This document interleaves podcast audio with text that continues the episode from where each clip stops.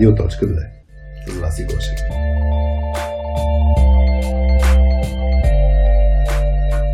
Настройвай слушалките, защото в днешният епизод ще чуеш това.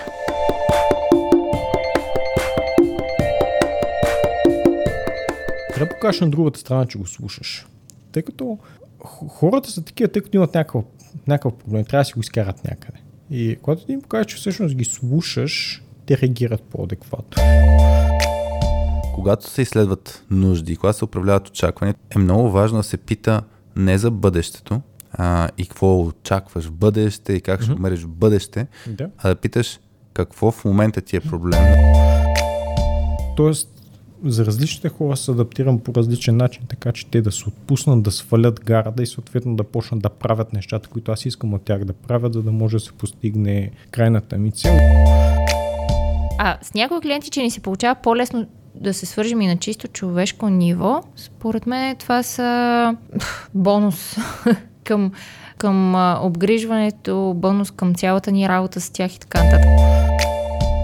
И според мен ключовото нещо е наистина да преценим колко директно ще се конфронтираме с тази ситуация а, и колко да, наистина да, да я зарежем. Ако директното да има наистина ясен фокус и ам, че едно такова поведение не е окей. Така че, според мен, трябва да маркираш и да санкционираш клиент, който прекрачва някаква граница, когато става ощетяващо за, и за други хора в този, в този процес. Аз го обръщаш към Да. проблема, който имат Да, обръщаш го към проблема и че те трябва да ти съдействат, за да бъде решен проблема.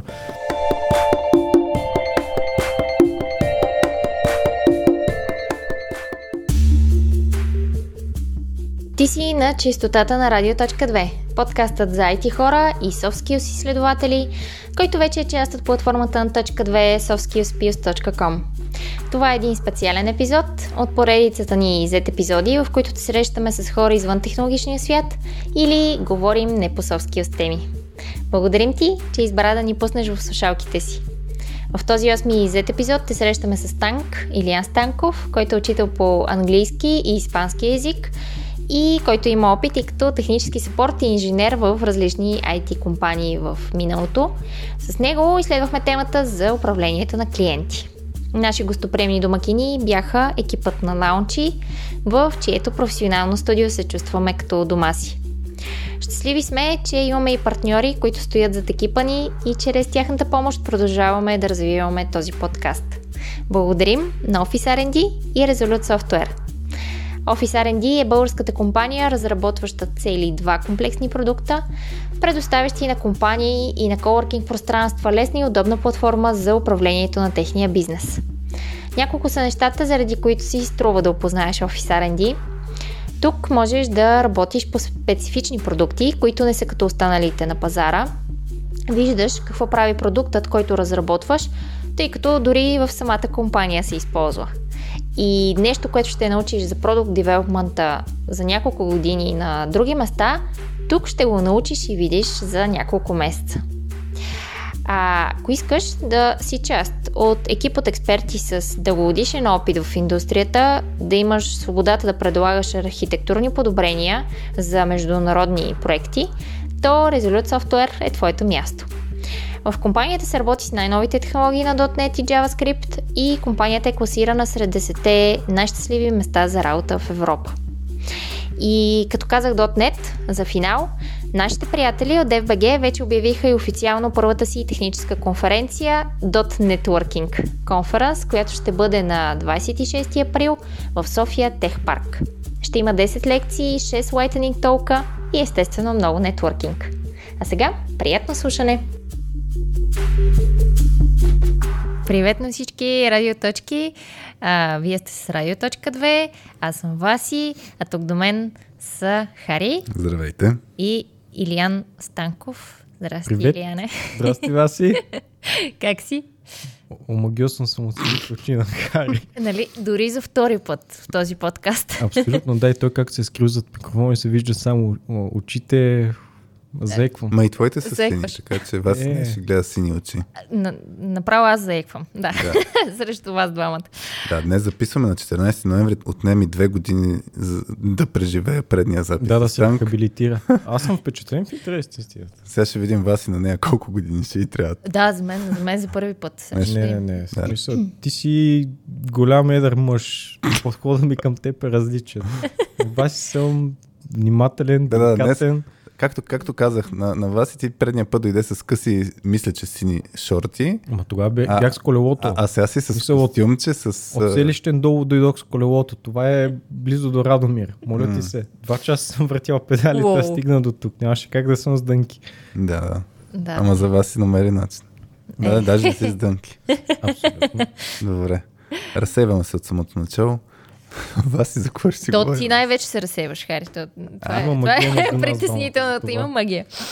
а, да. А, откъде идва танк? Винаги съм... От фамилията. Значи в Ирландия идиотите не можеха да кажат Илиян, а те много се притесняваха от това, че не могат да ми произнесат правилно името аз бях как, what the fuck, I don't give a fuck, смисъл. Но те много се притесняваха и тъй там са луди на тема diversity, inclusion и така нататък. И реших, искам да ме наричате танк, като военната машина, like the military vehicle. И беше окей. На тях им беше лесно. Аха, добре. И оттам е останал всъщност. Да. Ти Но спом... започна като шега, просто исках да видя докъде мога да експлуатирам системата. И това всъщност беше онзи с който отворих вратата и стигнах много далеч коридора. да. А, добре. Значи, ти ни каза, че е, танк си пред клиенти, нали така? да, в интернет съм танк, за хората, Интернет. които са част от живота ми, съм Илиян. Хора. Добре, ние ще наричаме Илиян. А, Аз ще го наричам Илиян. танк. Танк Не ли? Ще го е- наричаш? Не искам да е част от живота ми. Е, за втория път е част от живота ти, така че... Ужас. Хари, Хари. Като ме види на, като ме види на улицата, аз бягам. А, така. Ема, да се е все трудно, ти си прекалено висок, няма къде да се скрие. Няма как, да, да. Аз това му казах, че няма как да, да, не го видят хората. Добре, ами темата върху която се спряхме всъщност е свързана с клиенти. а, управление, на, управление на клиенти. Оттам да, там тръгнахме М. като, като отправна точка. А, откъде да започнем? Аз а, си представям, че ще по някакъв начин ще се спрем на целият този процес от а, запознанство с клиента, mm-hmm. там където после започваме работа, преди това как сме му установили нуждите, от какво mm-hmm. има нужда той, дали можем да му го предоставим. След това как държим, как поддържаме взаимоотношенията си с него, колко да сме близки, всъщност какво означава да сме близки с клиента, Как да го зарежем? И Накрая как да го зарежем. Т.е. кога да спрем да работим с, с някой клиент. Така че ще, м- идеята е да си споделим и, и, и примери, и случки. А, ние с Хари сигурно ще, ще споделяме от неща от точката, защото там имаме доста въпроси и да, доста работа с клиенти, а пък ти като човек, който всъщност а, да, преподаваш английски, така че mm-hmm. имаш, и, имаш доста клиенти и правиш целият този процес, всъщност си го правиш ти. Да. Ма и сам, преди това опита в MTL, IBM, така нататък, сигурно Мгм. пак ще има някакви интересни. О, да, и оттам има страшно. Там със сигурност, да. Та, как предлагат? Откъде да започнем? Не знам, не знам. Там, ако има някаква тема, която искаш да задълбаем директно от самото начало, или може да е полезно за хората, да го фащаме от там. Добре, нека започнем с това намирането, както М. Васи каза. Про и много важен дисклеймър. 100% от клиентите ми са inbound, т.е. хора, които те са се свързали с мен. Нямам нито един клиент, който да е outbound, т.е. аз да съм направил първата крачка. Така че има много неща, по които не съм аз човека, който може да даде практически опит и има и много неща, за които, примерно, ако търсиш outbound клиент, т.е. ти стигаш до тях, може би съветите и опита ми е неприложим, така че да си го знаем това нещо, но като цяло, сега знаете, в LinkedIn имам така, най-популярната рубрика Сипа в English, която в интерес наистина почнах за себе си на времето, когато исках да стана учител. Почнах да го пиша е, буквално за себе си, е така да доби увереност, това, че мога да обясня някакви неща и така нататък. И то постепенно хората започнаха да го харесват и експлодира в някакъв момент и в крайна сметка оттам хората ме търсят, смисъл пишат. Иляне, имам нужда от това, следят и поредицата от 6 месеца, от 7 месеца, от една година те следя, мисля, че дойде вече момента да ти пише и така нататък. Втория най- голям канал, по който ми идват нови клиенти е препоръки. То в интерес на истината, още на времето, когато седнах да си направя бизнес модел и по какъв начин ще си управлявам М. практиката, беше препоръки да ми е номер едно източник на нови клиенти, просто тогава не бях предвидил LinkedIn и това, което се случи там и как станаха нещата. Да, колко по- по-лесно стана а, чрез LinkedIn. Ами, а, ако искате да започнем от там, Мгм. ако дошъл клиент при Да. нас, как, как установяваме неговите нужди и, и тук аз бих сблъскала и това, че а, много клиенти имат, а, както и ти, Иляна каза, много Да. нереалистични очаквания, Абсолютно. които или не можем да, му, да ги да ги отговорим, т.е. Да, да, му ги, а, да му ги посрещнем и Да. да, му ги оправим тия очаквания. Или според нас а, ням, нямат смисъл тези, тези очаквания. Ами то също много добро отваряш темата. Принцип, когато някой ми е писал, че има нужда от уроци, нещо, като казвам, окей, ще бъде най-рентабилно да се чуем по телефона и поговорим за крайната цел, която се гони. И тогава се сблъскам точно с това нещо. Повечето хора имат нереалистични очаквания към крайната цел. Когато казвам нереалистични, не казвам, че не може да бъде постигнато, казвам, че няма добра причина, поради която си заслужава това нещо да бъде постигнато, тъй като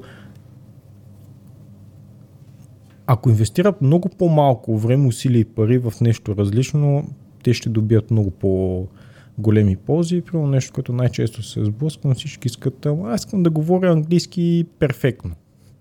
Което само по себе си какво означава перфектно? В смисъл, езиците са безкрайно големи. В смисъл, да по- посветиш целия си живот на един единствен език, няма да стигне. За да наистина да научиш перфектно с всички думи, граматики, какво как се използва и така нататък. Примерно в английски наскоро за един аргумент, който исках да построя, прочетох има над 50 правила за запетайката.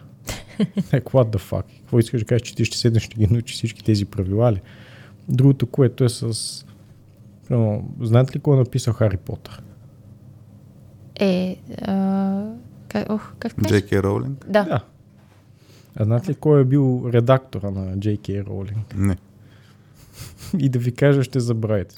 Никой не му пука кой е онзи зубър, който е научил всички правила и мина след това да прави малките думички и така нататък. Хемингуей имал редактор, Достоевски имал редактор и така нататък. Мисъл, това, което е важно е самата история, самото съдържание в текста. А дребните детайли има някой, на който да го делегираш това нещо, да ги М. оправи. Да, това е първо нещо, което се сблъсквам. Искат перфектен английски, което да, първо не съм аз човека, който може да помогне, тъй като има си други учители, които специализират М. това да работят с хора. Примерно При вече 3 години, когато карах IELTS и от самото начало исках да изкарам максималния брой точки и работих с двама учители, които специализират точно в това. Да работят с хора, които искат да изкарат максималния резултат. Да, за всяко нещо си има специалисти. Аз не съм човека, който може да ти помогне да говориш напълно съвършен английски, но пък се опитвам да, разбера защо им трябва. И те като почнат да разказват, ами аз съм примерно търговски представител, или аз съм собственик на бизнес, или трябва да говоря с инвеститори, или еди какво си, консултанти и така нататък. И опираме до там, че на тях просто им трябва да умеят да общуват на английски. Когато седна с клиенти с другата страна, могат да се разберат. Да се уточни какво е необходимо на другия човек, по какъв начин ще бъде постигнато, да се презентира някаква програма, решение, продукт, каквото и да е било. И води ги този разговор, който обикновено отнема по-малко 10 минути, стигаме до там, че на тях не им трябва перфектен английски, на тях им трябва разбираем английски. Да могат по ефективен начин да изкомуникират нещо и там им отварям вратата, че когато да говориш ефективно, означава да съобразяваш езика си с човек от другата страна. Тоест, когато, когато разговаряш с някой, който е високо образован човек, владе езика на много високо ниво, може да си позволиш да използваш малко по-дълги изречения, малко по-сложни думи, да е малко по-напудрено. Но когато разговаряш с такива хора, които е, е, езика им е на по-низко ниво, ти трябва да се съобразяваш с това и да използваш простите думи, които те могат да разбират. И пример, който обичам да даваме, имам една съседка, тя е доктор на науките, преподава економика в едно чудо университет и така нататък. И когато разговарям с нея, английски, който използвам, когато разговарям с нея, не английски, който използвам, примерно, когато отида на село и разговарям с леля ми или mm-hmm. другите съседи, които си прекарали там. Трябва да се съобразяваш. И в повечето случаи е сравнително лесно да убедя човека, че това да говориш перфектно всъщност означава да комуникираш по ефектен начин и да се съобразяваш. И всъщност на хората им прави много, мисля, когато разговаряш с някой, но от срещната страна прави много добро впечатление, че си се съобразил с тях и си опитал да слезеш на нивото, което всъщност не ги обижда. Тъй като и за самите постове си в инглиш наскоро обяснявах на В смисъл това много често го обяснявам на хора, които ме питат да им дам някакви съвети, защото и те искат да започнат някаква рубрика. Ти първо трябва да караш хората да се чувстват умни, а как караш хората да се чувстват умни, когато го обясняваш по такъв начин, че те ще разберат всичко. И след това трябва да е забавно. Да, за да комуникираш ефективно е много важно да накараш от срещна страна да се чувства умен. И, както казах вече, това да накараш някой да се чувства умен е от ефективните начини да му обясниш нещо така, че той да го разбере.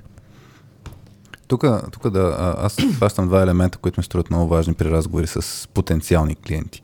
А, това, което а, един елемент, според мен, е да знаем ние какво даваме. Uh-huh. И ще дам пример, може би, покрай а, employer branding, партньорствата, която и, които имаме, те са свързани с това наистина устойчиво да развиваме тези проекти, за които по никакъв начин не а, афишираме, че го правим. Хората виждат, че нали, има пар... компании партньори uh-huh. и някой път някой се вижда, бе, как може ние да се включим и т.е. идва някакво искане. Те виждат някаква полза за себе си а, и си казват, сигурно това е удобен а, подход за нас и трябва да, си, да се срещнем да си говорим.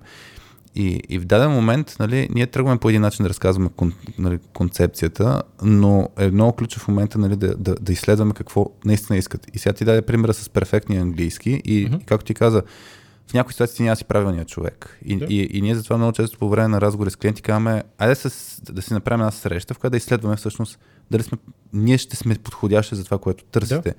И е, и е много важно от една страна първо да изследваме е, е, и тук бих задълбал малко повече, как се изследва нуждата на, на, на и да разгледаме различни казуси, така как се изследва нуждата на отсреща страна, защото то се тръгва от някакво искане.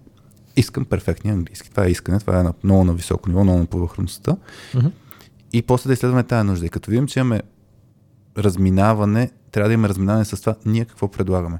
И когато няма яснота, че ние не го предлагаме това, защото някой път наистина няма яснотата или просто искаме да спечелим клиента на всяка цена и така нататък. И като има разминаване, е много важно да имаме много съзнателно решение. Има разминаване, но ще го приемем или имаме разминаване и просто ще му кажа на клиента, просто ние не сме подходящи. И примера при нас в контекста на Employer Branding има а, клиенти, които, например, искат, а, най-често искане може би ни е да има гост в а, подкаст. подкаст. Mm-hmm. Имаме един тук CEO, да. който много искаме да се включи в вашия подкаст. И това е едно нещо, което ние не предлагаме. И много ясно го казваме, че няма как да се случи по този начин, който те очакват. Не е тясно свързано и зависимо с партньорството. Да, а, това не означава, че няма да поканем човека, който чита. Ние даже казваме, е това начин, по който отказваме, грубо казано, казваме, кажете ни човека, ние и да не станете партньори нали, да. на нас, ние може и да го поканим, ако, ако фитва това, което искаме. Но, но първо трябва да разберем наистина какво искат. И второто нещо е, а, второ нещо, което често ни се случва, например, начинът по който мерят взаимоотношенията. Тук сме имали подхлъзвания, честно казано. Сега ще ти обясня. Тръгваме да работим заедно и от наша гледна точка те искат да развият своя бранд като okay. работодател. Но начинът по който мерят не е, е, е колко човека са наели чрез линк, okay. който ние сме пуснали. Примерно, по време на интервюта, колко човек скали, аз знам за компанията от а, вашите проекти, нали, от на точка 2 mm-hmm. проектите, дали е подкаст, дали е комикс, няма значение. И, имат очакване, че ще дадат кандидати и ще кажат, ма ние разбрахме за вас, защото ето тук ви чухме в че сте партньор на Да. Радио.2. И ни се е случвало това нещо, случвало ни се това нещо с някои компании, но това все едно е допълнителен бенефит. И тук сме имали разминаване в очакванията на как мерим. Мгм. А, и, и това е много ключово, че може да се тръгне по някакъв начин да, ам, да се работи заедно с клиент, но освен какви са, т.е. част от нуждите са и как мерим тия нужди. Защото може да се разберем, да, да, окей, както в теб с, с английския. Разбираем английски. И ти си кажеш, да, да, ще науча да разбирам английски. Те, супер, аз искам да разбирам английски. И после, като почнете да работите, и човек казва, пич, танк, нали, това, което ме учиш, да знаеш, не се получава, защото еди кой си а, не ме разбира. И ти разбираш, че начинът по който те измерва е различен. Така че тук искам да кажа, че е много ключово да се фане и начина и, и, и да се отреже, когато се разминавате. И ние, примерно, в момента на, по отношение на клиенти, които търсят рекрутмент, поток Да. от кандидати, ние казваме да знаете, ние не сме ние не предлагаме това нещо. Ако искате това нещо, може да дадем някакви съвети откъде къде да отидете. И ми се струва, че подобно за това да ти даде с Yields. Нали, а, Да. Някой да ти като отидеш при някой, той ти каже, аз не съм за това нещо, ти гониш 100% резултат, ей тук имам един пешо, Да, той може да се те научи, той се занимава с това нещо. Да, точно така. Ама то тук това, което Илян каза е малко, аз го разбрах, а, че когато клиент, човек идва при него и каза, аз искам перфектния английски, той започва да изследва нуждите му, да ги, да ги разбира и така нататък.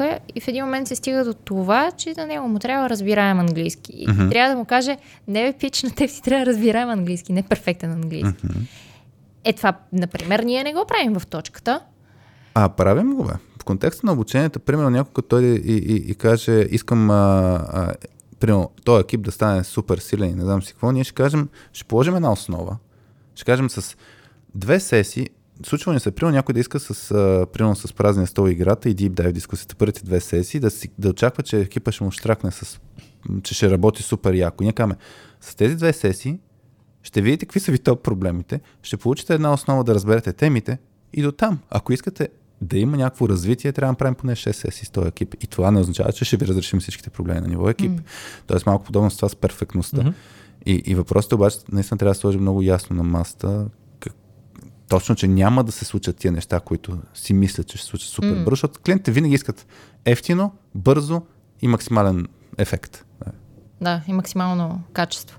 Да. Мен това ми, е ми е интересно, Иляна, ти как го правиш. Смисъл, хем, нали, да, това, което ти каза, нали, да оставиш човека, нали, да се почувства, в смисъл да, да го... Как, как, Да е умен. го каза? Да е умен. Смисъл да... Как кажеш, абе ти си...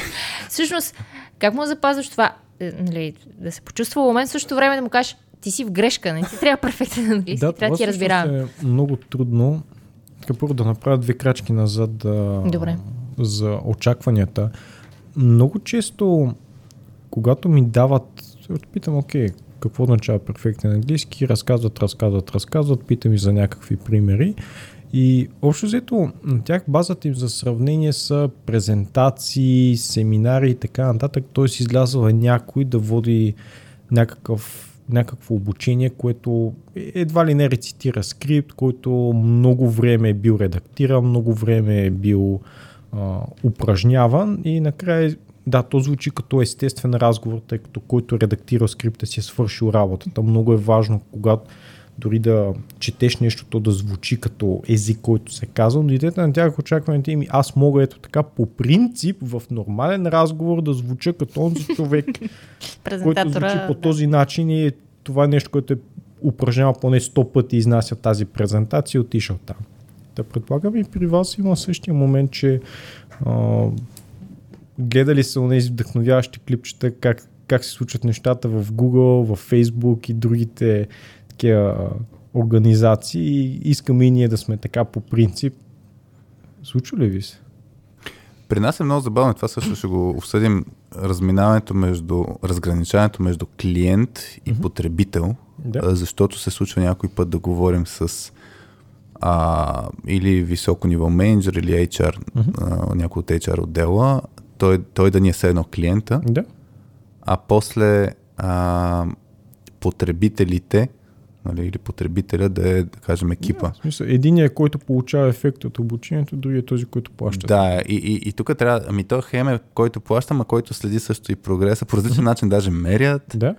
а, даже е хубаво да имаш разговори с двете страни, така че има някакво разграничаване. А, но, но я кажа, има, има такива, има, има разни очаквания и тук вече е интересно как да, кога ги разбираш? За мен тук е много големия проблем, кога ги разбираш ти очаквания, защото някой път ги разбираш по време, Мгм. някой път ги разбираш подфактно, някой, някой, някой път никога не ги разбираш. Примерно, клиентът спира да работи с теб. Е, тогава не си си свършил добре работа, според мен. Обаче, ако свършиш, ако свършиш, а, да, тук да, ще върнем за от началото, но ако свършиш работа с някой клиент и ти можеш да си мислиш, аха, той не иска да продължи работа с мен, защото е недоволен, или пък той може да е, а, аз свърших перфектна работа, нали, т- т.е. да е доволен от услугата ти и да няма нужда повече от теб и може някой път да е, защото текущо няма ресурси, време или пари, няма значение да Мгм. продължи работа. И, и това неизвестното всъщност е пак много опасно. И според мен трябва още в началото да... да Да разбереш. ти да... Да, ти да заложиш по някакъв начин критериите, които смяташ, че трябва да... критериите за успех, нали, в, ко- които да са в края. Смисъл ти да по някакъв начин още в началото, когато си говорите за нужди и очаквания и така нататък, и ти да заложиш някакви критерии, според които след това ще ти бъде измервана работата. Да, е тук между другото, аз ще кажа, Според исторически мен. в точката имахме, според мен, грешен подход, а, защото в началото обясняхме ние какво ще дадем, Мгм. а, за да създадем очаквания и за да са ясни тия очаквания и много по-малко изследвахме а, в дълбочина нуждите. В смисъл, ние си изследвахме нуждите за конкретното обучение и, Мгм. и, и така нататък, но някак си беше разговора насочен към ние, към нас, ние какво правим, да знаете, да очаквате, е това ще правим, без да се вълнуваме в толкова много а, за това те, защо, откъде са дошли, що идват, какво очакват и така нататък. И а, та, в този момент много повече засилихме наистина това изследване на тия нужди. И тук ми се иска да влезем в някакви конкретики. И за мен това, което Илян каза за а, че питаш за примери, Мгм. от моя опит, когато се изследват нужди, когато се управляват очаквания, тук ще изляза да за малко от темата с клиенти, е много важно да се пита не за бъдещето, Мгм. а, и какво очакваш в бъдеще и как ще Мгм. го мериш в бъдеще, Да. а да питаш какво в момента ти е проблем. Нали, спин модел, ако някой не е запознат, не знам ти какво използваш ли някакви похвати за задаване на въпроси, спин модел на Soft Skills Pills го има, така че там може да се потърси. Може ли само на две на три да ми кажеш какъв е Да. спин? Значи спин модела е а, подход за задаване на а, четири вида въпроси, даже някой път са писано в последователен ред, Да. а, с които точно някакво искане, като ти дойде, да разбереш под повърхността какво е нуждата. А, е, това е съкръщение от четири вида въпроси. С S е situational въпроси, Окей. а, което означава, че се опитваш да разбереш малко повече контекст, информация, нов, нещо ново за теб. Примерно, човека, контекста на английски. Човека, че работи в еди си компания, Мгм. на еди си позиция, че има еди си отговорности, че се налага да говори английски в еди си контекст, нали? Това е някаква, за теб е situational, Добре. да разбереш ситуацията при него. Окей. И това са, това са въпроси, които много често се задават. Даже имаше изследване, че 90% от въпросите, които задаваме, са такива. Мгм. А, и и те, те са важни за нас, но от трета страна не е нищо ново. Мисля, те са. е, Просто те ти предават една информация, която те си знаят. Да. Клиентът ти я знае. Окей. Другите въпроси, които следват, са много по-важни, защото ти помагаш на клиента даже да осъзнае какво му е нуждата. Примерно pro- problem question Мгм. а, са такива, които ти следват какъв ти е проблема. Накратко, нали? Не е хубаво да се задава с въпроса какъв ти е проблема, но а, когато някой ти каже искам, перф, искам перфектен английски и ти като почнеш да го задаваш въпро- въпроса, нали? И пак тук е. Дай ми пример в какви ситуации Мгм. в момента английския не ти е перфектен и, и срещаш затруднения. Да. И човекът ти разкаже малко информация, той ти загатва всъщност какъв му е проблема. Аха, проблема е, че нямаш богат речник. Или, а, проблема ти е еди какъв си. Мгм. И, и пробвам questionите са супер, защото оттам нататък може да изследваме вече по-задълбочена нуждата. I от спин модела е implication въпрос. Implication е изследва ефекта от проблема. Какво ще се случи, ако проблема остане? Какво ще се случи, ако проблема Мгм. а, го махнем? Примерно, а, implication въпрос е ако ти от утре имаш Перфектен английски. перфектен английски а, или там богат речник, Да, ако смисля постигнали е сме проблем. целта, да. Ако стигна се целта, какво ще се случи? Мгм. И човек ще разкаже, е, супер, сега ще имам възможности за това, това, това ще ми дадат повече отговорности. Аз имах един синьор девелопер, който аз му казах, ако не си подобриш английски, т.е. той не, не, той не беше синьор, той искаше да стане синьор разказвах Да. него, да. Ако не станеш добър английски, не мога да станеш синьор. Това е изискване. Така че човека мога като разкаже implication, е, ако имам по-добър английски, ще мога да ми увеличат заплата, ще мога да ми сменят титлата и така нататък. Но въпрос може да е, какво се случва в момента, като ти нямаш този английски. Тоест, това е пак implication въпрос. Какъв е ефект? Мгм. По този начин всъщност ние разбираме а, малко повече в дълбочина, защо на човека му е важно изобщо този проблем. Мгм. Да. И, и need payoff въпросите, N от спина, need payoff въпросите всъщност като му даваме решение Мгм. да изследваме, ние да му зададем въпроса, абе, е това решение, да сега ще го дам, работи ли за теб? Мгм. Примерно, а, ти, човекът ти казва, трябва до 3 месеца, а, имам важен, а, важно събитие, презентация пред 500 човека, след 3 месеца трябва да имам много добър английски, за да мога да направя едно представяне. Мгм. И разбираш там по-детално нуждата и така нататък и ти му кажеш, окей, човек, за да стане това нещо, трябва да срещаме 5 пъти в седмицата по 3 часа. Това работи ли за теб? И той ще ти каже, не. И в даден момент е тия pay въпроси са много ключови, за да може да разберем, той ще ти каже не, защото, нали, имам еди какви си ограничения. Той ще почне да ти разказва още малко повече за неговия, неговия контекст. И, и, и въпросът е, че с някой път се случва и това нещо, прибързване. Виждал съм го в, примерно при деф екипи, които си говорят с някакви клиенти от тяхна страна, че тръгват с ей ти решението, действаме го, айде. Ама не питат до царев страна, това ще сработи ли при теб. И според мен това е много ключово, защото създава очакванията. Много ясно. Значи, Мгм. за да разрешим този проблем, който имаш, е това решение го виждам като възможно или е тия три възможни решения виждам. И ако човекът ти каже не, не, не, не, а по-добре да не се занимаваме даже с, О, да, с този клиент. Така че не знам, ако използваш някакви подобни похвати, аз единствен аспект, който иска да кажа, освен, нали, че трябва да се задават въпроси, които са свързани с нали, it's not about me, it's, it's about you, нали, Мгм. т.е. Какви, какви са на хората от среща на клиента проблемите. Другото нещо е да питаме за текущата ситуация. Повече неща, защото хората са склонни това в мам тест, книгата да мам тест, ако не я знае Не, хората. Да мам тест, да мам, мам като май, мам. тест, майка. теста, теста на майката. А, тая е като имаш някакъв много як продукт, който създаваш и ако питаш А, си- сещам се, да. А, тя така. винаги ще ти каже, че е Супер, гениална, як, да. И тогава, че хората като отговарят за в бъдеще, нали, а, си представят много по-благоприятната ситуация Мгм. и затова по-хубаво го питаме за текуща или миналата. За миналото. Какво си правил, нали, и така нататък. Добре. Ами това, което ти казвам, мога да разделя на две неща. Първо, нещо свързано с последното за сработенето и дали решението е нещо, което ще им помогне.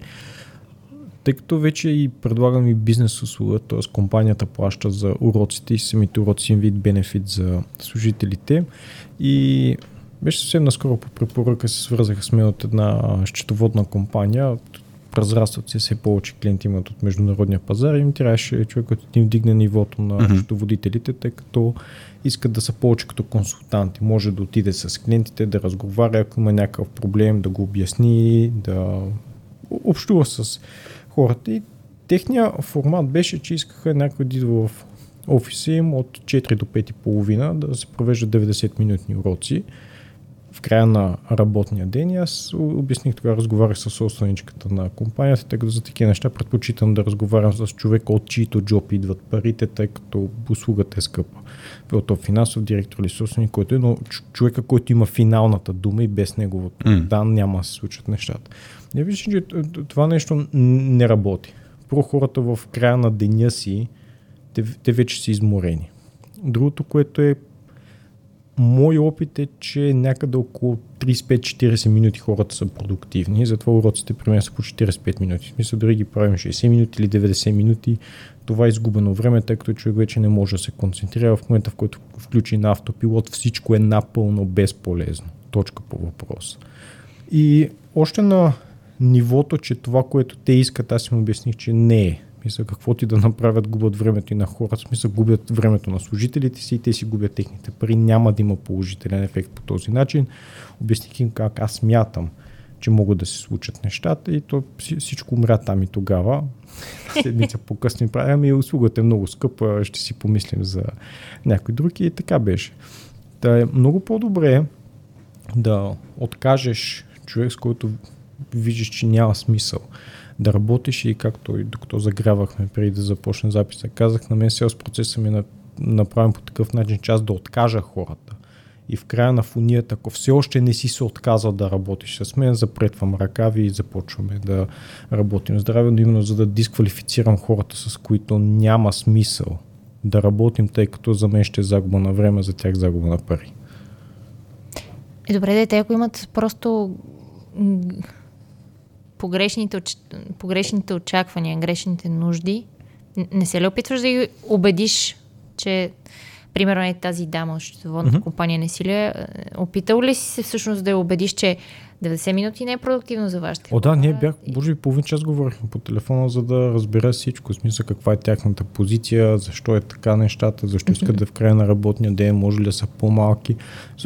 Разказах го за една минута, но беше може би половин часов разговор, mm-hmm. да, да. който се опитах наистина да видя от всякъде как стоят нещата. Просто в, в края на разговор аз продължах да си държа, че това, което иска да направят не е а, решение и просто има по-добър вариант как да се случат нещата и те трябва да го измислят. Мисля, аз им дадох, трябваше вие дали му е приложимо при тях. Mm-hmm.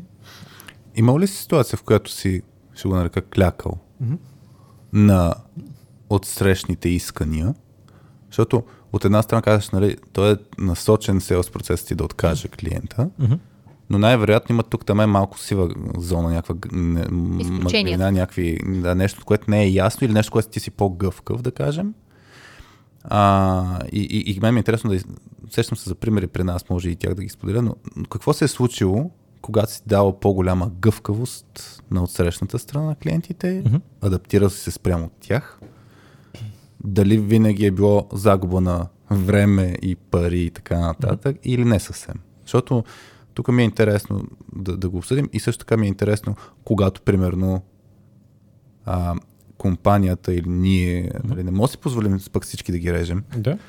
А, какво правим, защото много е прекрасно. Аз сещам още на времето Тим Ферис, като му чех, четох някаква книга за The 4 Hour да, Work Week. Work week трябва казваш не, така нататък, не, нали, то фокусирай се, примерно там принципа беше, а, фокусирай се върху 20% от клиентите, които ти дават 80% нали, от uh-huh. велето, не се занимава с тия, които ти губят времето и постоянно искат някакви промени uh-huh. и така нататък. Както и едно друго схващане, че си, стигнал, си станал успешен, когато имаш лукса, наистина лукса, да можеш uh-huh. да си избираш клиентите, т.е. да си да. избираш и така нататък. И тук ми да, затова бих го зачекнал това нещо. Мен ми е много интересно. Uh-huh какво се случва или какво ти се е случвало, айде ще го направя точно пак по спин модел. какво ти се е случвало? Да, ако има а, пример. Когато си по-гъв. Така, а... не бих казал, че понякога съм правил такива неща, тъй като отново съм в онази позиция, която имам прекалено много клиенти. Смисъл, не се, налага се да жонглирам и това си нещо, което си е постоянен поток. Мисъл, винаги съм на горната граница на колко са ми възможностите. Дори в момента, при някои седмици, не е едно момиче, която обучавам да стане учителка. Смисъл, имам много работа върху нея, но тя има потенциала. Добре. Да, за да ми помага. Но нещо, за което се сещам, винаги казвам, че това да учиш граматика е напълно безполезно. То всъщност е така. През Втората световна война, когато американската армия се сблъсква с този проблем, как по дяволите по най-бързи и ефикасен начин можем да научим войниците си на чущ език, така че когато ги изпратим в Европа, те могат да общуват с съюзническите армии, ако заловят някой от вражеска армия, могат да го разпитат. На най-брилянтните умове в индустрията са дадени напълно неограничени ресурси. Каквото и да са искали, са имали неограничени ресурси от него. Да, да обучат а, Не, да, да, да изследват как точно мозък възприема езиците, Аха. да а, развият нови методи за преподаване mm-hmm. и така нататък. Ясно. И още в края на 80-те години вече сме имали задълбочени познания как мозъка обработва езиците, как възприема езиците и сме имали десетки, десетки, десетки, може би стотици различни методологии, как се преподава. И тогава по научно издържани методи е установено, е измерено, че традиционният начин на преподаване, това езика се редуцира до набор граматически правила, списъци с думи, ти сядеш и ги учиш на език, е напълно безполезно.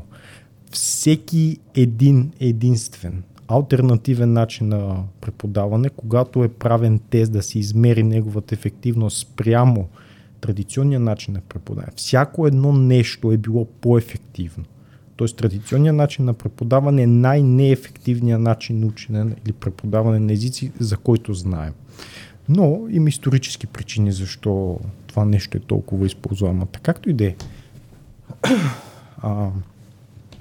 Не преподавам граматика. И на хората обяснявам, че самите уроци са мястото, където ти се упражняваш да използваш езика да разговаряш с него, да обясниш нещо, да разбереш какво някой ти обяснява. А самото учене на езика, било то да правиш някакви неща, да си припомниш някакви правила, тъй като ако вече говориш свободно езика, езиковата бариера не съществува или вече не е съществен фактор, има полза от това да седнеш, да научиш някакви правила и така нататък. При нас обожавам граматика от гледна точка на това, че на мен е много интересно как функционира езикът, тъй като и в едно от YouTube видеята си обяснявах, че дори храната има различен вкус, когато мислиш на друг език, тъй като самия език променя начина по който възприемаш света. На мен ми е много интересно. Та, понякога давам на хората. Имах една клиентка, която за нея беше много важно да си знае правила. Тя от 20 години се занимава с управление на Data Warehouse, в смисъл абсолютно чудовищно огромни бази данни. В смисъл дори не мога да дам някаква аналогия колко са големи тези бази данни.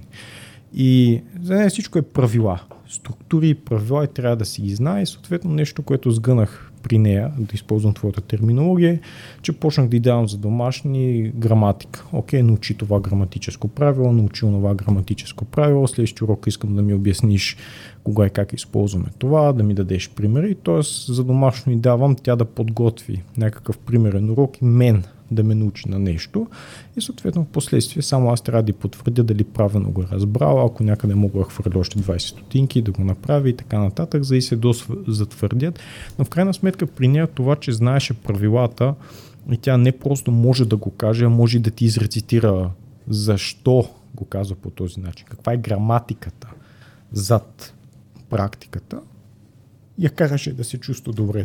Това е един пример, при който съм направил нещо подобно. Направил си компромис с твоя да. стил на, да. на, на преподаване. И, и според те правилно ли беше? Ето тук мен ми е интересно да...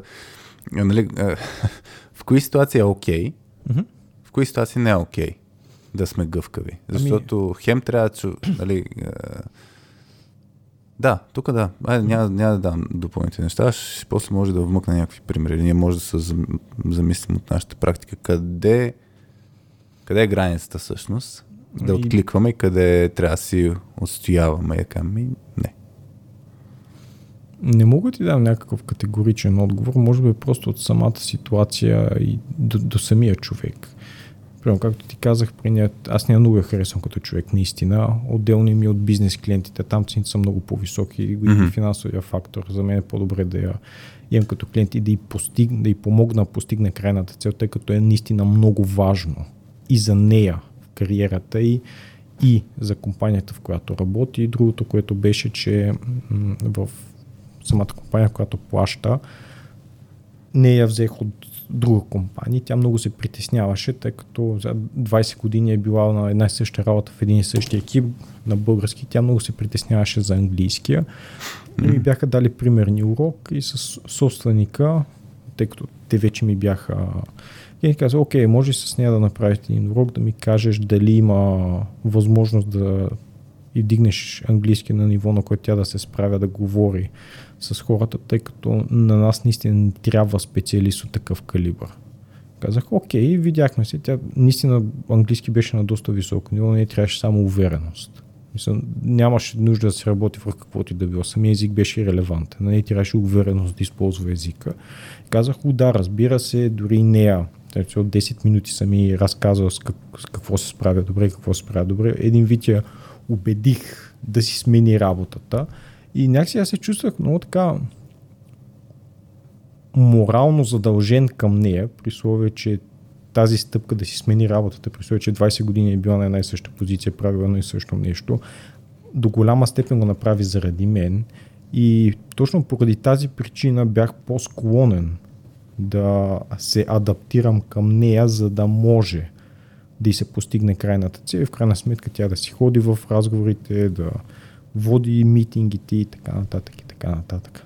Другото, което е за сега, въпреки, че защитавам тази идея, бих я отрекал за себе си, но хората не се учат от хора, които не харесват. И е много важно да умееш да влезеш под кожата на другия човек.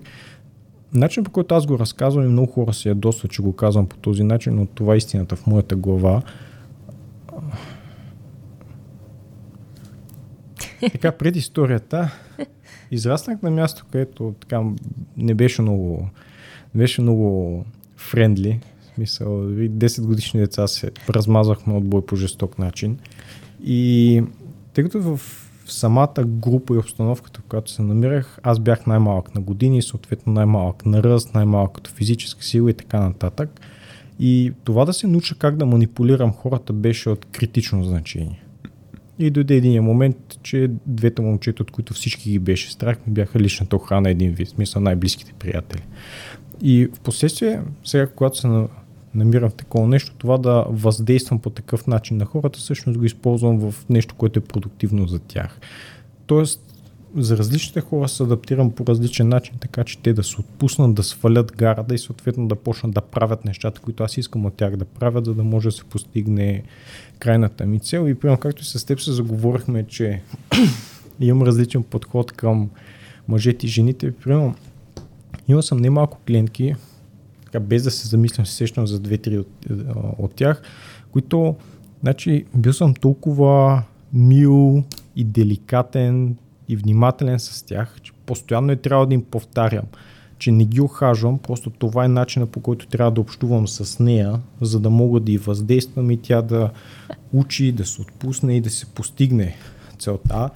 И примерно, когато ти казах с, с мъжете, mm. там съм си Рамбо и компания. И казах, момчето почна да се оплакват едно нещо, обясних му защо се случва това нещо, обясних какъв е начина по който ще се постигне, представих му екшен план, минаха се няколко дни и той пак се оплака от същото нещо. Как, what the fuck? В смисъл, стегни се. Аз правих да работя с деца, за да не водя такива разговори. Mm. Да, всеки си имаш конкретен начин и нещо, с, с което се съобразяваме какъв е начин, по който трябва да общувам с отделния човек, за да мога да му въздействам и в крайна сметка той да прави нещата, които трябва да прави, за да постигне целта си, но колкото до самия начин, метод на преподаване, по-скоро не. Малко са ситуациите, в които съм променял нещо съществено и наскоро дори в м- го давах като пример, тъй като така ми е построен процесът, че при мен нищо не се предплаща. Мислим си една таблица, в нея се води отчет колко уроци сме имали и след това след свършен факт казвам, окей, имахме еди колко си урока, дължихме еди колко си пари и така нататък и пак имаше момче, аз искам да си предплатя, защото така ще съм по-ангажиран и слушах го и казвам, окей, наистина чакай, че аз ще си променя счетоводството и процесите, защото ти искаш така. И той се съгласи, че нещата се случат както аз искам да се случат. Всичко е построено по този начин. Не концерт по желание. Това е интересно, да, с... Не знам, вас ти сещаш ли се за някакъв пример покрай някакви клиенти, които според теб сме цено, били по твърде гъвкави? Твърде меки. Или пък обратното? Хм.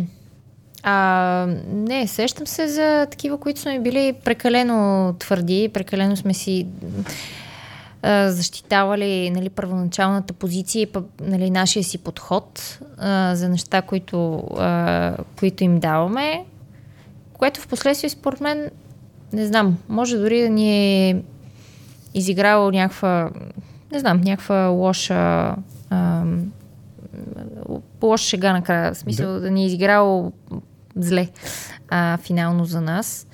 А, не знам, то е някакъв, някакъв баланс между всичко това. А, аз сещам за, за Дани, а, мъжа ми, той си има фирма, в която разработват а, а, софтуерни неща за, Да. за клиенти. Имат Окей. един клиент, с който трябваше да правят там един продукт, една платформа. И клиентът им искаше нещо от тях, което те не го правят. Мгм. Мисля, някакво готово решение, което да имплементират. А, решение, което просто на него ще му струва по-малко пари, отколкото а, да плати по-голяма сума, за да го направят те from scratch. Да. И си има безброй минуси, нали? Това решение, което той иска, това готово решение. Има си плюсове, естествено. И те се опитваха така, по този начин да го убеждават. Абе, нали, знаеха много добре каква му е нуждата, знаеха много добре кои са му лимитите на него, пари и време. С това готово решение ще да стане бързо, за малко пари, ще да е адски бъгаво. Mm. М. Нямаше да... Щеше да има проблеми. Те се опитваха да го убеждават. Бе, не, нали, не ти трябва това, трябва ти това нещо, което ще ти, ще ти е по-скъпо, ще ти отнеме повече време да ти го направим, но поне няма да имаш нали, бъгове и проблеми и така нататък. В крайна сметка а, се съгласиха на това искане на клиента, просто защото mm-hmm. клиента не, не отстъпваше от него, а те нямаха лукса да си Да откажат откажат. клиент. А, и когато си в началото на а, и на изграждане на фирма, на изграждане на екип и така нататък, тогава според мен е много повече започваш да... И, има тази опасност да, да правиш да правиш повече компромиси и така нататък. А, а пък, според мен, при нас в точката сме стигнали до там, че в някакъв момент вече сега се усещаме, че а не, стига толкова компромис. Сега ставаме някакви много твърди, тук неотстъпчиви, следваме До нашия крайност. подход и това за мен е другата крайност. Нали? Пък тогава тотално не си, нали, някакси не... Тогава губиш точно това да се да усещаш клиента нали, на, на, на каква частота и наистина по някакъв начин да влезат в някакви разумни преговори, той да отстъпи, ти да отстъпиш и така. Аз се сещам за... И за мен и двете крайности не вършат работа. Да, трябва да е наистина нещо по средата, ама О, да, разбира се. е, магия. Аз сещам покрай модела, който разработихме за това какво е един силен екип, 3 team модел. А, там използвам метафората на дървото и от гледна точка на това как едно, да, един екип се справя с външните влияния, клиенти, стейкхолдър така нататък. Нали, едно от нещата, които измерваме е как се справя с колко са адаптивни на външната среда, колко са гъвкави спрямо тази външна среда и колко са устойчиви. И един, едното нещо, като се представяме едно дърво, наистина буквално едно дърво на някаква поляна, и като задуха силната буря, гъвкавост и устойчивост едновременно означава дървото да се поогъне малко, същевременно да си остане на същото място, където е, нали, където Да. са му корените. Много адаптивните екипи, а, и това мога го намапнем след малко с, с uh-huh. клиентите, но много адаптивните са отдет духа вятъра, на там ще литнем. Буквално дървото литва, където го духа Мгм. и, и става, буквално си представям аз като едно листенце, което наляво, надясно, наляво, надясно, каквото каже клиента. Другите са тия деца толкова устойчиви, че буквално може, ако са достатъчно силни външните влияния, да го изкорени, то дървото ще стане право, ама ще си падне такова. А, или пък всичко ще му е обрулено, ще стане голо и така нататък. много такива дървета, като ходиш, особено след златните мостове нагоре към а, а, Камендел. Може да видиш много такива дървета, които те си паднали, дървото пак си е здраво цяло, просто е Ма, паднало паднал, на да. земята. Та факт е, че по различни начини може да едно дърво да падне и тук ще го навържа наистина с това, което вас си каза. Е, Имали сме ситуации, които клиент, например, а, идва с някакво искане. Мгм. И ние казваме, окей, ще откликнем на това искане, въпреки че не струва супер тъпотия. А, и ще направим една, една оферта. Правиме тази оферта, инвестираме не знам си колко време, накрая, нали, и не, не го харесахме. Това е един, един, един вариант. Другия вариант, почваме да работим с някой клиент, той казва, може ли, примерно, да правим обученията еди кога си, нали, не от кога, малко намапвам с това, което ти Мгм. там каза за Края на работния ден. на. Моля да го правим еди кога си. А, примерно уикенда. Ние не работим уикенда. Веднъж единствено сме правили изключение да работим уикенда. Не повтаряме. А, но, Много но въпросът е, че да, много, много съзнателно, но тогава беше съзнателно решение, че ще направим изключение. А, но идете, е, когато за мен е червен флаг а, е когато един клиент а, почва повече от 2-3 пъти, повече от, да, даже повече от един път да иска нещо, което първата, първоначалната ни реакция е не. И ние като да се адаптираме, а, по, твърде, грубо казано, не се качва на главата клиент Мгм. и не си заслужава.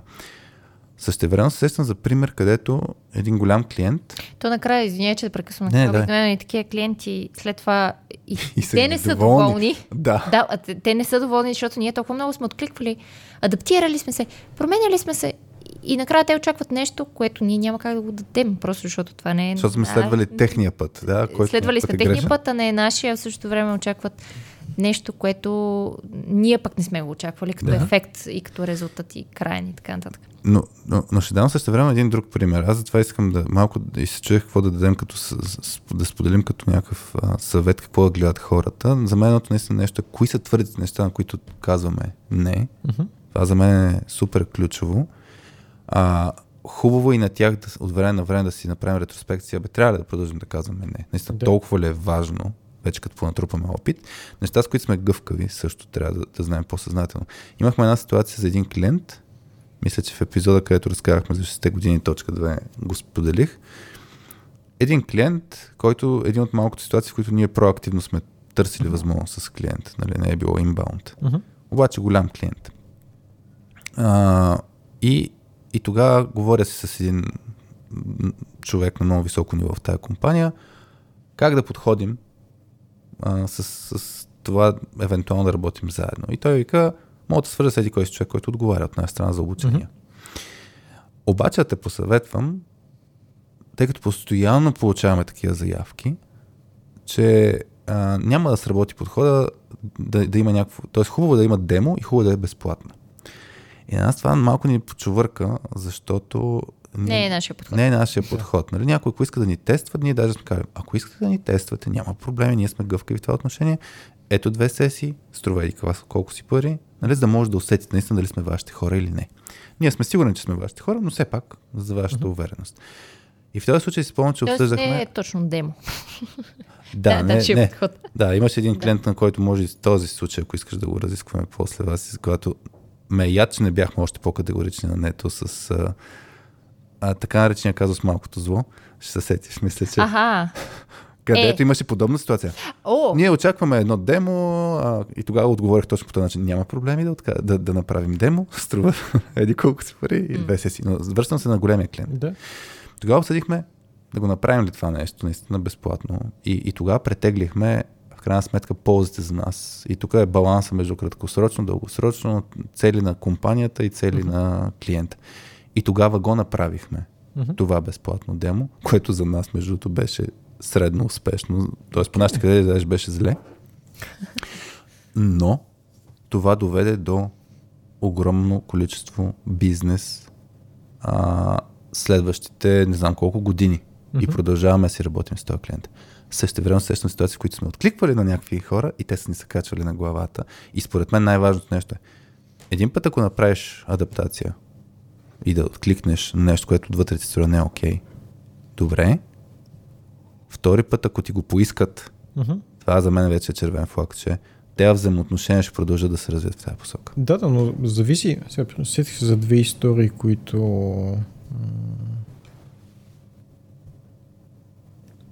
мога да разкажа в продължение на това, което ти спомена.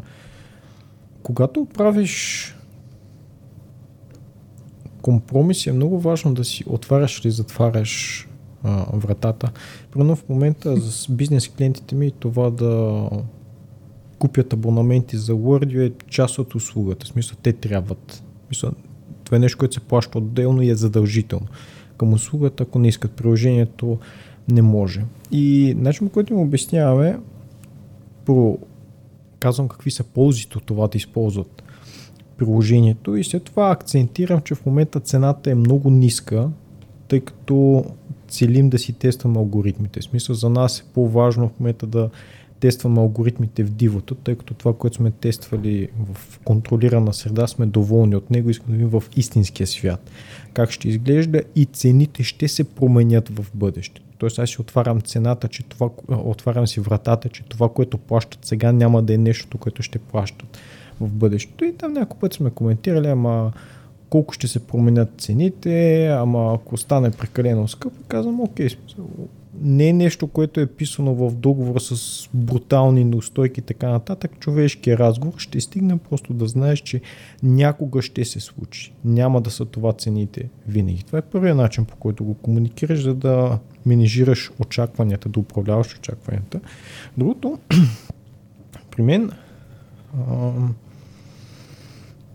цената, която плащаш като частен клиент и цената, която плащаш като бизнес клиент, т.е. когато бизнеса плаща за уроците и това е един вид им е бенефит, разликата в цените е драстична. Мисля, почти 100% е разликата в цената, която се плаща и когато комуникирам с финансов директор или собственик на бизнес и така нататък, да му обясня каква е, откъде идва разликата. Първо, освен допълнителните неща, които учим в бизнес а, контекст, които ги няма за частните клиенти. Другото, което използваме, е, че частните клиенти се съобразяват с моя график. Тъй като аз прекарам време с сина си, уча много други неща, ходя да спортувам и така нататък. Таймбоксинга е на много високо ниво. Имам страшно много неща, които правя извън уроците и съответно с частните клиенти е време, което работи за двама ни. Докато при бизнес клиентите аз се съобразявам с техния график. Мисля, ако ти можеш в петък в 5 часа, мисля, дори тогава да съм на тренировка, ще си премести тренировката за друго време, тъй като ти можеш по това mm-hmm. време. Това е едното нещо. Много важно как ще го обясниш и да е по такъв начин, че те просто могат да видят логиката. И другото, което е за бизнес клиентите, това пак е нещо, което пак ми се налага да обяснявам. С частните клиенти просто имам си една табличка, водим си уроците, след това ти изпращам сметката и всичко окей. При бизнес клиентите не сериозно се работи по такъв начин и е направено като реална услуга за бизнес. Купува се определен пакет уроци, които върват на стъпки по 100. 100, 200, 300 и така нататък. И примерно, който давам, ако искаш 150 урока, не може или са 100 или са 200. И когато го обяснявам това нещо, често ме пита, не може ли примерно човека като си е направил 100 месец имате 12 урока и да ги изпрате, казвам не, не може. И пак акцентирам върху това с пакетите и така нататък, но сега има един холдинг, който е от три компании, те са предимно международен бизнес, тъй като продуктите им, въпреки че са проектирани и произведени в България, те са за mm-hmm. международния пазар и работя с няколко от техните служители, като започнаха при мен като частни клиенти, те започнаха протестират на HR, окей, не може ли вие да плащате за това нещо, минахме си разговорите и така нататък. И с тях направих такава отстъпка, казах, окей, докато си оформите вътрешно нещата, да получите всички да, не, бюджети и така нататък, уроците, които сме имали с тези хора, мога да ви издам фактура, която примерно не е за целият пакет 200 урока, ще фактура примерно за миналия месец с тези души сме имали общо, да кажем, 17 урока и плащате за 17 урока, но пак акцентирах няколко пъти, го изкоментирахме това нещо, правя го като отстъпка точно за вас, заради това така, така, така, така, така, така и е one-off. Mm-hmm. Да, ако правилно си изиграеш картите, да обясниш на хората, окей, това нещо, като правя само един път, втори път и да го поискате няма да е, им акцентираш каква е причината, поради която си решил да направиш отстъпката, поне в моя случай работи. Другото, което е и пак е релевантно към това, което каза с, за големите хора, които направиш отстъпка, те го оценяват. Когато бях в Ирландия в AT&T Cyber Security, Oracle ни беше един от най-големите и важни клиенти смисъл имахме 911, имахме критични инфраструктури като атомни централи, язовирни стени и така нататък, имахме Oracle. Доколкото знам, Oracle плащаха 15 милиона евро на година, за да ползват нашите услуги, което какво са 15 милиона за Oracle? Стотинките в задния джоб. Докато, като имаш някаква малка компания, която прямо прави 100 000 евро оборот на година, от които 20 на една са им чиста печалба и, и за тях като им продадеш нещо, което струва 10 000, за тях това са страшно много пари. И включително дори в Wordio, това е нещо, което много протестирах, че трябва да сменим бизнес модел, да не сме B2C, а сме B2B. Тъй като когато направиш едно нещо, го предложиш на Ганчо от горно могилище за 22 лева, за него 20 лева са много пари. И то ще протестира, ще създава проблеми, ще се оплаква, трябва да имаме и къста маркери и така нататък. То същото това нещо, като малко вдигнеш нивото, т.е. инвестираш още 10-20 часа а, усилия в това съдържание, да го доизпипаш, да оправиш малки грешци, самата функционалност на приложението, отидеш при бизнес и изкомуникираш с тях, окей, това е нещо то, което ще реши този проблем, който имате и вашите служители ще изкарат повече пари за компанията, му кажа, че това нещо струва 500 лева. Те го измерват върху това колко пари ще изкарат М. благодарение на тази инвестиция. Те са, уху, браво, къде? Къде да ви изпратя парите? Да, пак да се върна на това, важно е как ще го изкомуникираш и да си сложиш границата. И за да умееш да го направиш това нещо, както и ти спомена, трябва да седнеш и да помислиш какви са нещата, с които не правиш отстъпка. И тъй като после го имаме зададено като тема, едно от нещата, с които не правиш отстъпка, е не толерираш хора и поведения, които не трябва да бъдат толерирани. Аз тук ще вмъкна само един акцент, Мгм. защото ми припомня едни казуси, които имахме свързани с парите, че се случи един клиент да му направим отстъпка, който той, която той не знаеше, че му правим. Мгм. А просто отстъпката се получи реално по последния начин. Имаше оферта, ние няко, един-два месеца след това си апдейтнахме цените. А, оферта по принцип въжи един месец, те се забавиха, викаме, айде, няма грижи, нали? Тоест няма да им споменаваме, да знаете междувременно, докато си мислехте вие вътрешно, ние си апдейтнахме цените. А, инфлация, моля ти се. Не, това беше при доста повече да, време. да, е. Но, но въпросът е, че ние не му казахме на клиента да знаеш, ние си обновихме цените, но ще запазим вашите цени, въпреки че мога да си ги вдигнем, защото Да. просто сме дали някакво ограничение във времето за офертата. И въпросът е година и половина, две по-късно, когато предоговаряхме някакви други неща, Мгм. А, те нямаха тази информация, че ние вече сме им правили седно един път отстъпка. Мгм. И като вляхме в а, обсъждане на нови цени, а, все едно за тях беше, а, тя са си вдигнали супер много цените, Мгм. а, без да знаят, че то се е случило на два пъти, примерно. Мгм. И един път ние сме направили тази отстъпка. Така Да. че е много ключово, когато се Абсолютно. правят всъщност това с комуникацията, да има малко over communicate. Когато се прави, нали, а, все едно, отстъпка. нали, Отстъпка и всякакъв компромис, не Точно само така. отстъпка от цена, а всякакъв компромис да, да се да го комуникира. изкомуникираш защо го правиш за тях и, и, и дали би го направил и, а, и в последствие и, и защо не би го направил. Мгм. Тоест, наистина да е ясно. А, а в нашия случай тогава, наистина, може би не сме го направили като хората, защото тази отстъпка сме я дали е така. В смисъл, може би дори клиента не е разбрал, че Точно, има точно. отстъпка, което Не, не. отстъпката вече си губи смисъл изобщо да я правиш, когато дори клиента не, не я разбира. Да, ти го знаеш, той не го Ти го знае. знаеш, той, не- той не го знае. И ти е се дразни в даден момент на реакциите, защото те, нали, той не знае какво си направил за него и се получава много странно. Да. Така че това нали, не при нас е някаква ситуация, която не го управлявахме като хората и в даден момент пък с един друг клиент сещам специално бяхме пратили един имейл. Да знаете, нали, ние тук направихме цените, обаче вие сте ни едикъв си партньор, Да. тук няма пипнем нищо следващата една година. Мгм. Просто да го знаете. Благодарим, че Да. бяхте с нас еди кога си. Така че нали, това, това е също важно да се направи като действие и може да отидем към, за мен към обгрижването на клиента Да. като тема, защото А, да. после да отидем към кофтото поведение. И аз това си го мислех да. А, точно да се спрем върху това. Колко, колко ги обгрижваме клиентите, трябва ли сме толкова близки с тях. Ти, Илияна, по-рано каза нещо там за клиентите, че трябва да му влезеш под кожата, Мгм. Да. за да го.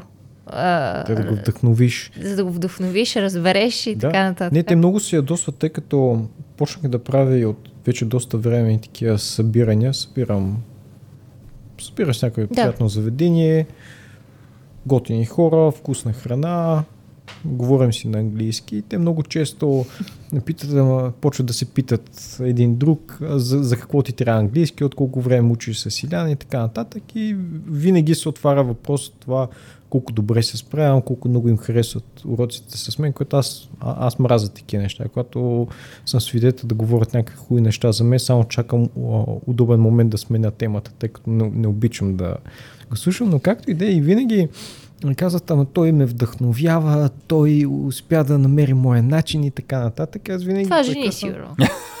не в интерес на истината, над 70% от всичките ми клиенти са жени. И, т.е. те, точно, Тоест, т.е. наистина вдъхновяваш основно жени, така ли?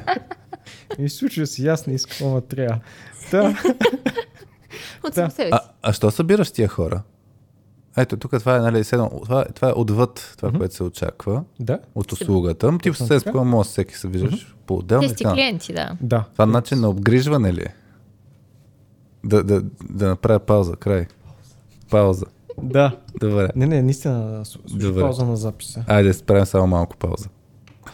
И връщаме се след паузата. Там, значи, да, защо ги събираш хората това начин на обгрижване ли на твоите клиенти? Да, ето ни отново след рекламите. така. Кратки отговор е ретроспекция. В смисъл в самата Правиш го за себе си. до известна степен. така, самата практика виждах различните проблеми, които хората имат, тъй като си водя много детални статистики за клиентите, като ниво, тип проблеми, а, какво точно има нужда да се прави, за да се постигне целта им и така нататък. И почнах често да се сблъскам с момента, че хората, когато разговарят с мен, се справят много добре. Не се говорят великолепен английски. Но когато отидат някъде на друго място и те не могат, и се оплакват, «У, трябваше там да водя, не стана, изложих се и така нататък. И видях, че има нужда да говорите с други хора. Тук не е точно до това да знаеш и да можеш, а до това си свикнат. Да си притесняват, когато е друг човек, о боже, сега ще ме съдя, mm. този човек сега ще ми се присмива, ще си изложи и така нататък. И оттам започнах да си правя груповите уроци, които взимам двама души на приблизително едно и също ниво, при които се е, работи върху сходни неща и така нататък и ги слагам в група, за да могат да добият опит да разговарят с друг човек. Този формат на груповите уроци падна по лице и си слюпи носа, тъй като беше много трудно да се координира трима души да се намери време, което е удобно за всички, така че го направих по различен начин, да е, просто ги въртя. Групата не е фиксирана, а, те върте про нещо, опиташ с един човек, следващото М. още с друг човек и така нататък и така нататък. И започна да се получава доста добре. Видях, че хората се пускат, свикват с това. Да, пак се притесняват, пак е минута, ти можеш да видиш в в лицето, че той човек изпитва стрес от това да говори с друг човек, но все пак успява. Разговаря. И след това, тъй като на хората им липсва физическия контакт, реших, окей, това нещо мога да го скалирам, да направя по-голямо. И събираме се нещо, което не е урок. Там просто сме отишли да, за положителните емоции. Хубава храна, готини хора, говорим си на английски и променяш самата нагласа, тъй като сега а, почнах и да събирам информация за това, тъй като няма, но много от хората имат е, мисля, че най-правилният начин да го кажа, е, те са травмирани от самия език. Тъй като знаеш традиционния начин, имаш една злобна лелка, тя, ти слуша само изпис- граматика. Изпитва на презен перфект и... Да. И те, в смисъл, за тях това да говорят Сети се за някоя конкретна учителка ли? Като ти видях Много. лицето. Мене, всичките ми учители по английски език бяха зле. да. Да, те хората са травмирани. Смисъл, те имат тази негативна емоционална връзка с езика. Мгм. И ти не трябва, трябва фундаментално да им промениш нагласата, тъй като ако за тях това да използват езика не е нещо, което свърза с положителни емоции, ти каквото и да направиш е напълно безполезно. И са загуба на време. Реших, окей, защо не направим нещо такова, тъй като вече получавах много положителна обратна връзка. Ей, този човек беше супер готин, бих искал отново да си направим урок заедно. Ей, този човек беше супер готин, много ми изкефи, енергията и така нататък. Просто нещо реших да го скалираме, като вкараме и така, живия контакт и с, с много хора всъщност, когато им промениш на глас, т.е. това да използват английски, вече не го виждат като възможност да покажат колко са тъпи и какви елементарни неща не са успели да а, запомнят и да използват правилно, бирата страда друга. Да, и това е част от обгрижване, просто видях, че е ефективно решение на сериозен проблем. Аз се замислих сега за различни начини за обгрижване. После ще го върна и това, защото се опитах да си представя какво ще се случи, ако съберем а, клиенти, които са не такива да, частни клиенти, които се възползват една услуга. Си представях контекста, ако щеш, и на технически екипи, които имат а, някакъв клиент. Мгм. Няколко. Да. Надали ще сработи при тях нали, подхода. Аз съберем всички хора, които, с които работим, а, те да си говорят помежду си, защото те може да имат различни, нали, даже болки. В случая имаш много хора с еднакви болки, към които да ги събереш. Аз си представях, моля не да съберем точно. ние моля да съберем наши клиенти, които идват на обучение. Екипи, с които... Не, при екипи А, е същото нещо, Мгм. по което Танк разказва. Представям си хора, които поръчват, е, примерно там си левел хората, дето Мгм. обясняваше, нали, които, с, с които си говориш Мгм. да имаш а, бизнес взаимоотношения за техните служители. Си представих, нали, ако събереш си няколко такива шефа на Мгм. дали ще Ами има някакъв... се случва, тъй като повечето ми клиенти, и, има изключения, но по-голямата част от тях са собственици на бизнеси, консултанти менеджери на много високи ръководни позиции, големи компании и така нататък. И всъщност се получават много интересни разговори. Когато събереш много такива хора на едно място, те не искат да говорят за работа, искат да говорят за живота и за работа. Въпросът ми обаче, че те си все пак хора, които работят с теб. Да. Аз сега си представи а, в компанията, където той, който поръчва, Мгм. не е този, който идва на уроци Мгм. и как го обгрижваш тях. Така, това е, мога по различен начин, на тях им давам репорти. Мисля, в момента си правя CRM, мисля, наистина, хубав CRM не е таблицата в Excel, която използвах до сега, за да мога да генерирам репорти и да обяснявам, окей, с този човек правихме това, с този човек прогрес е такъв, с този човек прогрес е еди какъв си. До голяма степен, сега пак казвам, това е нещо, което е в моята ситуация най-вероятно е неприложимо при М. много хора, но почти всичките ми бизнес клиенти, да не кажа всички, собственик е човек, с който се познаваме. С него вече сме М. работили, той лично е тествал услугата и след това хората, които получават уроците, те работят с CEO-то или с директора, който е одобрил плащането. Тоест, самият човек, който дава парите, той работи с хората, които имат уроци при мен и той от първо лице вижда какви са ефектите и съответно, когато трябва да, им дам някакъв а, репорт или така нататък, просто мога да вдигна телефона, да изкоментираме за 10 минути. Бе, този човек се справя така, този месец работихме върху еди какво си, тук може по-добре, там може по-добре, но те виждат ефекта и сега за първи път, и там където казах холдинг, те ще са първите, с които няма да имам този лукс. Тоест човека, който Да. дава парите, пряко работи с хората, които получават ефекта и там вече измислих начин по който да им изготвям репорти, да си водя много по-детайлни статистики за кой какво се случва, какво сме правили в отделните уроци, какъв е прогреса и така нататък. Та не мога да кажа със сигурност, това е нещо, с което те първа съм се сблъскал и в момента тествам различни решения как да се случи, но на тях по-скоро това, което аз си мисля, че би работил да им дадеш просто една статистика, тъй като това са нещата, които тези хора използват да измерват нещата. И като кажеш, окей, в този урок научихме еди какво си, забелязвах, че ето това нещо, което преди сме го учили, той вече го използва правилно, тук успя с прости думи да ми направи това, тук правихме ролплей, аз бях клиента, имах нужда М. еди какво си, той успя правилно да ме разпита, да разбере какво искам да направи и така нататък. И тук да се върна с груповите уроци, примерно много често групирам хора, един с който работим върху това да се изказва по-ясно и разбираемо и друг с който работим върху това да слуша по-внимателно.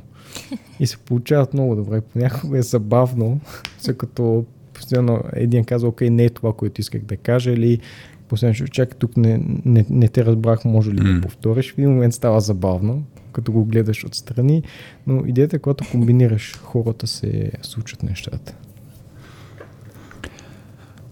Да, т.е. доколкото разбрах, твоя начин на обгрижване е а, да, им, да си прозрачен относно прогреса Да. на, на, на, самите, на самите хора, с които работиш и да го предоставяш това като информация на, а, на клиентите. Т.е. по някакъв начин твоята работа става прозрачна за тях. А, Аз за човек дали това не е... Да, в моето разбиране думичката обгрижване е свързана малко и с а, да дадеш нещо повече от това, което се очаква.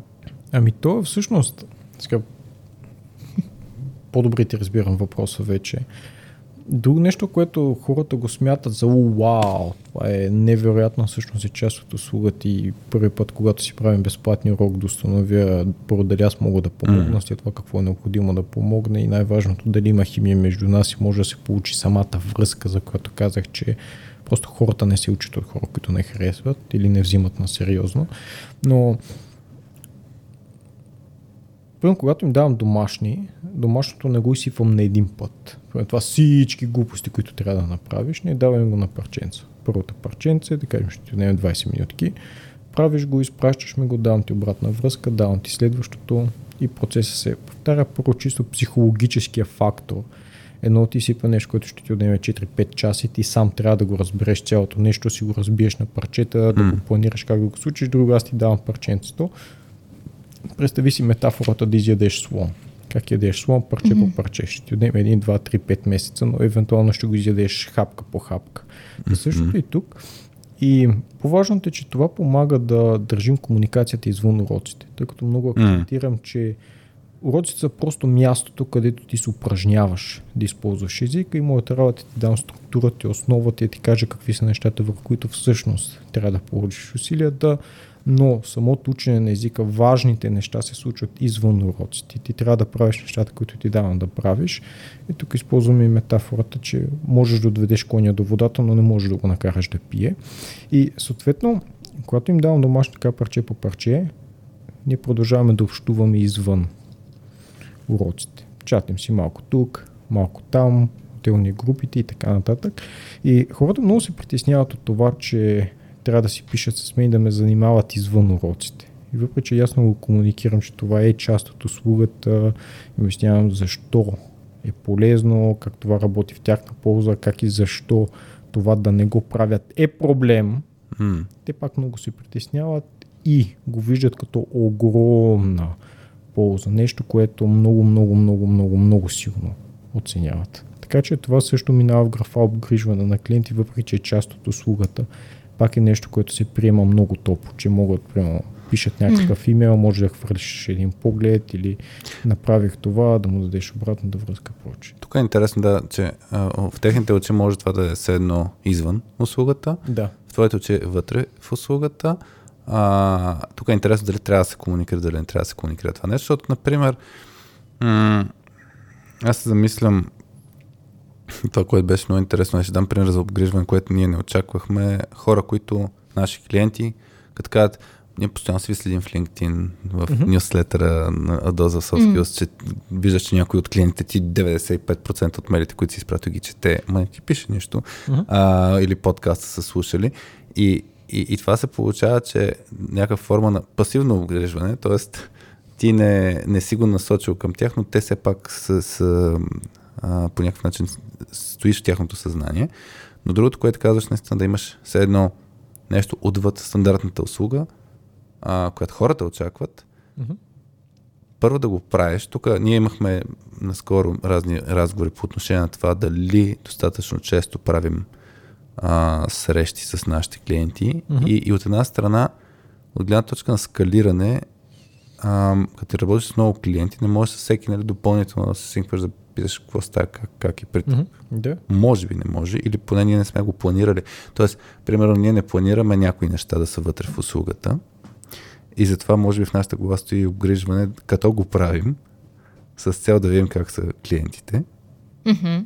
Да, като нещо допълнително, да. което правим от нас. И ако пък решим, че ще го правим с всички клиенти, mm-hmm.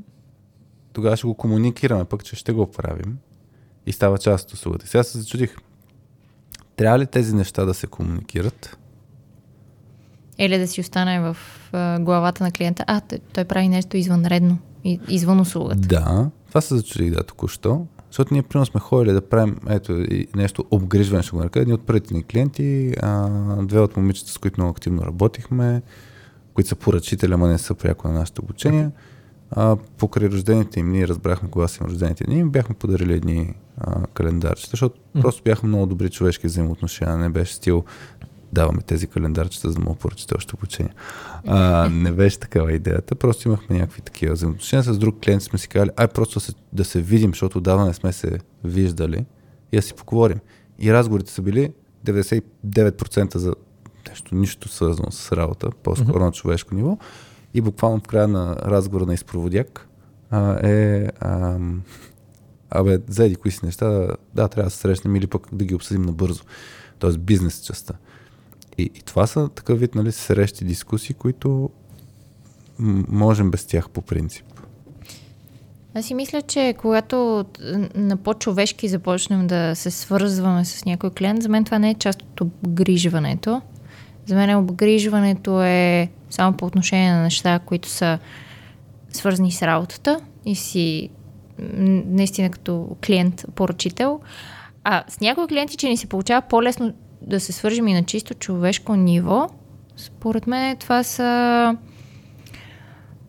бонус към а, как го кажа, бонус към обгрижването, бонус към цялата ни работа с тях и така нататък.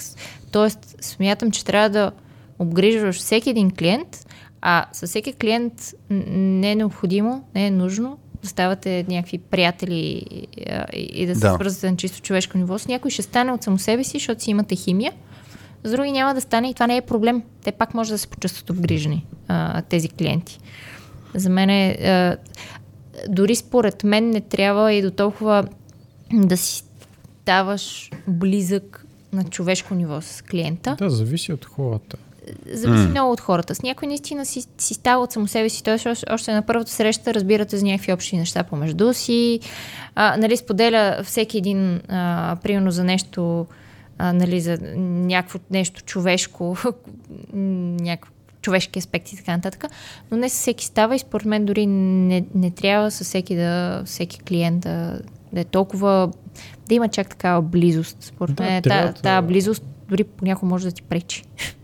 Да, за, за пречи, това да се стигне до тази близост е основна част от услугата. И когато се замисля за всички хора, с които сме прекъснали уроците, защото просто не става, Мисъл, трябва да мотивирам разговора, пич, ти си губиш парите, на мен ми губиш времето. Мисъл, обективно mm. казано.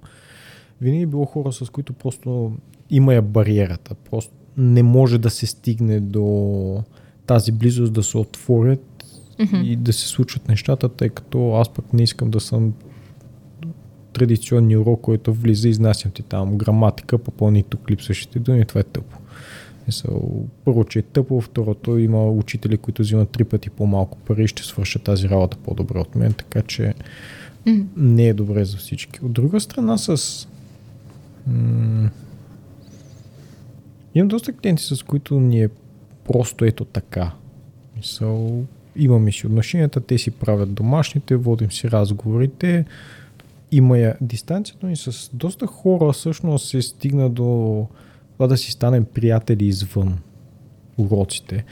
Примерно и с а, Антонета, аз и в LinkedIn бях писал с, а, тъй като ти помогна да си постигне целта е с мъжи ми купиха бягаща пътека, която струва 3500 лева. Това и беше подаръка, че съм ми помогнал да... Yeah. What the fuck? Смисъл. Трябва да вгреждаме по-често. Да, да, аз да. клиенти. да. И това, аз реално се бях оплакал, че там заради COVID мерките ми е трудно, полицията се за, а, заяжа като ходя да тичам в mm. парката. Не помните колко беше неадекватно в началото да. и се опаках, че не мога да тичам толкова и това беше техния респонс за Яко. ситуацията. Примерно имаше им пичага с него. Така много бързо видяхме, че сме от едни долдренки и има основа, на която всъщност да станем много добри приятели. То всъщност аз когато си купих от него и сега, това може би беше това може би е резултат на финансова безотговорност от моя страна, обаче всичките ми годишни разходи, всяко едно нещо, за което се плаща един път в годината, са концентрирани в един единствен месец. И в този един единствен месец ми приема всички разходи по сайтове, домейни, застраховка живот, каквото и да било, всичките ми годишни разходи са концентрирани в този един месец. И точно тогава той ми предложи да му купа колата, тъй като се оглеждах и за кола, бла бла бла. Той каза, мога ти продам моята лична, така, така, така. И аз му казах, окей. Обаче, може да изчакаме няколко месеца, може да изчакаш няколко месеца, тъй като в момента обясних му какво е положението. Трябва да си една М. Една труба пари. в буквалния смисъл една труба пари, за да посрещна всички тези неща и след това могат да вземе. Той беше, а, тъй като с него си говорихме много навъпреки, абе, фагът, защо му обичаш така? Отиваме при нотариус, прехвърлям колата на твое име, като имаш възможност, ще ми дадеш парите. И в смисъл с него стигнахме до такова приятелство. Примерно и Антонета, която споменах и с нея сме много добри приятели. Мъжа и много му се възхищавам и го харесвам. Моите деца, мисля, моето дете и нейните деца са приятели и така нататък. Нещо, което се случи. И мога да дам много такива примери. Сега лятото имаме ни клиенти, всякакви смисъл с семейство. И ме поканиха да им отида на гости на морето. Имат бунгало на един къмпинг. И а, значи, там прекарахме два дни. От сутрин до вечер бяхме заедно. И затова е прекараше ни 14 часа на тия хора. Значи, мен накрая не ми се тръгваше. Мисля, като до един момент трябваше да се прибирам, тъй като имах други ангажименти. Общо взето приех поканата им, тъй като не исках да им отказвам втори път. Те веднъж ме поканиха, казах, че не, наистина не можех. И ме поканиха втори път, реших, окей, смисъл, ако откажа втори път, подред трети път няма да има, а наистина ги харесвам като хората и двамата. Мен не ми се прибираше, в смисъл, толкова добре си прекарахме и смисъл, тия просто човешките М. разговори. Като виж човек о- отблизо как се държи, какво прави и така нататък. Аз, смисъл, аз, аз наистина така почнах да мисля как мога да стана богат колкото тях, за да и аз да си позволя да живея на такъв къмпинг, тъй като не само от тях и хората, с които са заобиколени, беше невероятно. И мога да продължа да дам още много такива примери за човешкото нещо и как след, след уроците сме пренесли приятелството в истинския свят, тъй като сега нещо, което е специфично при моята работа, аз прекарам много време с хората. И за това и в сales процеса съм си го направил по такъв начин в унията да дисквалифицира хора, с които в повечето случаи хора, с които не искам да работя. Примерно не искам да работя с хора, които са егоцентрични, не искам да работя с нарцисисти, не искам да работя с несериозни хора и така нататък и така нататък. Но най-големият фактор е, че прекарваш много време с тези хора. Аз прекарам много време с тях и те прекарат много време с тях. И самата динамика на отношенията, които имаме, те взимат нещо от мен, аз взимам нещо от тях. Като начин на Мгм. мислене, поведение и така нататък. И, ай сега да ти направя по-гадна картинката. А, ти като си работил в, в MTEL, Мгм. не си имал възможност да влияеш на селс процеса на хора, Мгм, които, с да. които комуникираш. Даже преди да почнем записа, мисля, че беше казал как ги квалифицира хората, които са ти давали да... Най-трудните или как, как каза? Не, значи там беше напълно А, различно. да. А, Но, но си работил с клиенти. Мен ми се иска да, Да. направим този контраст, защото нали, част от хората, които ни слушат, си кажат, ех, колко ще е яко, ако мога да работя с клиенти, които аз си подбирам. Не, това е много тъпо. Това е много тъпо а, да работиш само с клиенти, които си подбираш. При аз ти бях казал, спрях да работя с деца. Че, често хора ме питат. И да преподаваш и на децата ми? Не. Мисля, два пъти съм чувал, искам Илян да ми беше баща и край анатема. Аз с деца вече не работя. Примерно, поради една или друга причина спрях да работя с тинейджери, особено ако са момичета. Самия факт, че е момиче, на което е по-малко от 22-3 години, автоматично дис- дисквалифицирана. И, и, и да пита, пращаме на усмивка и дори не провеждаме разговора. Да, има си хора, но в крайна сметка има огромна полза в това да работиш с хора, които не харесваш на личностно ниво, тъй като и за самите тип разговори. Примерно имах една клиентка, в все още работим с нея, тя беше радикален феминист. Аз всички знаем колко е глупаво феминизмото начало, но Как ни преобщивам всички знаем, нали? Вау, добре. Не, окей, виж. Няма да за- няма да задълбаваме тази да. Да, да, не отваряме темата, но като погледнем какво се случва на Запад, този експеримент там го водят от 50-60 години. В смисъл, ние започваме да... Ние знаем какво срина. Дай, дай сега, за... Дай да де, говорим за феминизъм. А, с нея приех като гледам първо, че това, което тя искаше да постигне, наистина ме беше грижа, наистина исках да й помогна да постигне нещо, за което се боря. От друга страна виждах ползата това да мога да разговарям с човек, с който не съм съгласен. И тези, сега с нея, още ето правихме тези две години, които работихме заедно, все още работим, не са били без прекъсвания. Имаше много прекъсвания, тъй като тя е на много висока позиция постоянно и се налага да има пътувания, сега не мога, излизат някакви важни неща, но от всички разговори, които водихме през тези години, тя от радикален феминист, е някъде близо до средата. Мисля, пак пак има тези убеждения, но е почти на средата. Е една идея по-натам. В никакъв случай не е. Тъй като просто говориш и самото упражнение това да водиш телевизован разговор с хора, с които не си съгласен е нещо, което е много важно и стойностно.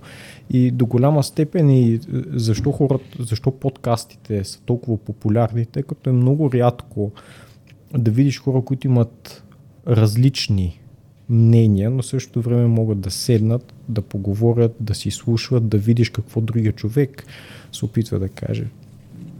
Друго нещо при нас смятам, че добрият комунист е мъртвия комунист. В същото време в YouTube има един пич Слава и Жижек, може би най-големия привърженик на комунизми въобще като цяло марксистската доктрина – много време прекарвам да му слушам лекциите и нещата, които казва, просто защото искам да чуя какво има да каже другата страна. Да, то експеримент сме го правили в 35 държави, винаги е водил до геноцид и просто мизерия за всички. Но все пак ми е интересно какво кара хората да продължават да го подкрепят това нещо. Да, има полза в това да работиш с хора, да се върнем към оригиналните въпроси. Това просто беше основата, която ми позволяваше да си построя аргумента. Примерно в FMTL, тъй като там работех наистина с идиотите, с които никой друг не иска да работи, а ти казвам, това де, не са... контекст между какво, какво беше работа там? А, беше просто technical support. Technical support, okay. И то типа technical support. Да ли си? Да. Рестартирахте ли си рутера? Абсолютно, да. И имаше, тъй като там е много кофти, хората вдигат и когато са в комфорта на дома си, тяхното място, на което се чувстват силни, са много арогантни, докато те знаят, че ти не можеш да им затвориш. Значи те се държат лошо с теб и на теб ти е работата да ги търпиш. И хората казват много лоши неща, държат се по отвратителен начин и така нататък. Имаш някой, който Дай, дай пример. Дай, ако искаш пример да си го представим.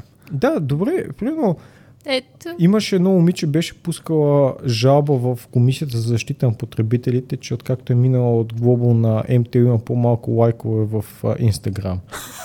Това беше нормата. Сутрин до вечер се занимавах с такива хора. И тя ти звъни на теб. Мисля, ти трябва да оправиш този проблем. Да, те звънят първо на звезда 88, логват казуса, колежката там описва какъв е проблема. И след това, тъй като самата опашка с а, така, в, в тамошната ни система ги наричахме казуси, ти можеш да разглеждаш mm. казусите и а, писат някой като види такава глупост и никой не иска да го вземе. И съответно аз ги взимах, тъй като не им си ядосвах на тези идиоти. И първо имаше момче, опускаше жалби, че когато е на яхта на 150 метра в морето няма обхват и това му наранява имиджа, тъй като не може да пуска лайва в социалните мрежи. Е, е такива смисъл, това беше нормата. Това беше нормата. След и как работи с тия клиенти? Е, защото кажеш, аз не им се, да, ти кажеш, аз не им се ядосам. Да. Което е малко трудно за много хора, нали, твои колеги. Не, Въпросът трябва е, да можеш да си... Какво правиш? Да, точно. Идеята ми не само какво да не правим, защото съвета не се ядосвайте на тия хора, mm-hmm. ми се струва малко трудно и като ти дойде някой Абе, ей ти, защо тук не мога на 150 метра яхтата, като съм навътре, не мога да пусна, нямам, нямам обхват. Mm-hmm. И като нареди, като използва някакви епитети. Да. Значи, как прилагаш тия неща, да си говорихме от с разбиране на нуждата? Да. Така, другото важно нещо е, както ти казах, да трябва да направиш една много солидна граница, разграничение между личен и професионален живот. И както споменах, аз когато работех в МТЛ не се представях като Илян Станков, представях се като Лачезар Лозанов. И когато съм в офиса и всички лошото отношение на клиентите, когато му обиждат, когато изявяват, проявяват интерес към майка ми и така нататък, те, те не го казват на мен, те го казват на персонажа. Един вид отивам на работа и това е роля, която играя. Това е много важен елемент да може да се отдалечиш от него, затова и примерно изпълнители, артисти и така нататък имат псевдоними. За да когато някой ти някой ти критикува работата или те напада, той не пада на теб, той напада персонажа, който играеш ти можеш да дистанцираш себе си. Това е първото важно нещо. Другото, което е, опираме си до хардкор умение да си управляваш емоциите. Примерно наскоро с сина ми имах една такава ситуация, опитвам се да го учи, че не можеш да си емоционален и да се подаваш на емоциите и те да те контролират и така нататък. И поръчах си едно хубаво бюро. Така три седмици чаках да направят плота. Мисъл, дълго време смятах, че беше екстравагантно похарче толкова много пари за бюро, но когато дойде го видях, казвам, браво, Иляне, заслужаваш си, сгубихме го заедно и така нататък. И тък му го сглобихме. Слагам компютъра, всичко беше наред, един такъв настолен mm-hmm. и просто блъснах монитора назад и надрах бюрото. В смисъл каза, тъй като при това беше на земята в а, коридора и там, където е гуменото уплътнение да е стабилно, mm. е хванал някакви песечинки, го надрах, но смисъл надрах го, надрах го. Смисъл, mm-hmm. Яко, хубаво. Да, вижда се. И, и си ми обяснява нещо, аз казвам, тате, моля те, трябва две-три минутки си успокоя, бесен съм, че надрах бюрото. И, и той, тате, ти не изглеждаш ядосан. Значи, в точно този момент исках да му забия едно коляно в лицето и след това го ритам в бъбреците, докато умре. Просто беше нещо предвид цялата ситуация. Но, какво стана? Просто ми си, виж, тати, мъжете не се поддават на емоциите си. Това какво бушува вътре в мен не оказва влияние на моето поведение и начина по който общувам с околните. И това отвори вратата, след това му а, гледахме филмите за Хълк. Ето, виж, човека изпитва гняв, оставя се гнева да го погълне, превръща се в чудовище. В смисъл, когато се оставиш емоцията да те контролира, това не си ти, ти се превръщаш в нещо друго. Но, след като ти мине, ти носиш отговорност за това, което се е случило. И пълно Хълк, мисъл Брус Банър, винаги той е носил отговорност за всичко, което прави Хълк, колко време са го гонили, гонила армията и така нататък в първи филм, когато след първото си превръщане в Хълк, като каза, че на него му харесва. Но си казвате, така е. Когато емоцията те погълне на теб, ти харесват нещата, които правиш. След това съжаляваш, но докато си под контрола на емоцията ти харесва. И като стигнахме до Avengers и онази сцена с а, точно да се превърне в когато каза, това е тайната, аз винаги съм ядосан. Това беше 15 години качествен character development, че стига до момента той пак е толкова ядосан, просто вече е господар на емоциите си. И това, че бушува вътре в него, не, той не се превръща в Хълк. Той се превръща в Хълк, когато пожелае да се превърне в Хълк. След това след това са неща, които се не е на един път. Това се случваше много, mm. много разговори да. в различни ситуации. След това му запознах кой е Дориан Йейтс и както разказах, че като е бил тинейджър, е имал много проблеми, просто всичките злоба и гняв, които е тая в себе си, просто гледа към земята, отива в фитнеса и всичко си изкарва на штангите, всичко си изкарва на железа. Един от най-великите бодибилдери за всички времена и така нататък и така нататък. Така, първото важно нещо, не позволяваш на емоциите да те контролират. Ти контролираш тях, не те теб. Другото е да ти е забавно. Много често се налагаше диктувам а, настройки за интернет. Те още бяха, трябва да проведеш човека през менюто да стигне от там, където са настройките и след това да му проверя апа на тире MTL и там, както беше до края, не ги помня вече. И използвах имена на лекарства. А като аспирин, пък като парацетамол, на като норофен. И обикновено в повечето случаи, колкото и да е идиот някой, те започват да се смеят на това нещо. И някой, вие балата ли се смее? Не, просто това прави разговора по-приятен и за двама. И те, добре. И започват да съдействат, но нещо, което помага, сега, това съм учил на обучения, които съм бил за как по-добре да се оправяш с хора, съответно и Крис Воз в неговия мастер-клас за negotiation skills, специално говори това в видеото Tactical Empathy. трябва да покажеш на другата страна, че го слушаш. Тъй като хората са такива, тъй като имат някаква някакъв проблем, трябва да си го изкарат някъде. И когато ти им покажеш, че всъщност ги слушаш, те реагират по-адекватно. Не казвам, че винаги трябва да е така. Има много моменти, в които не трябва да търпиш нещо и да го смажеш, зародиш, но когато нямаш лукса на това да кажеш не и просто да пратиш някой в Пловдив на майната си, а, това помага. То, да, според мен, когато човек се усеща, че е чут, колкото и да съм гневен, Да, това се опитвах да кажа. да кол- колкото и да съм гневен и а, да се ядосвам на, примерно, МТЛ, ако, отсрещне, а, ако оператора от другата, от другата страна наистина а, например, парафразира това, което искам да, да, да направи или да каже и така нататък. Ако се, ако се усещам, че съм чута, това вече сваля, а, сваля напрежението и сваля по някакъв начин тона на разговор, от там откъдето вече можем да си говорим по-конструктивно. Да, аз тук се замислих.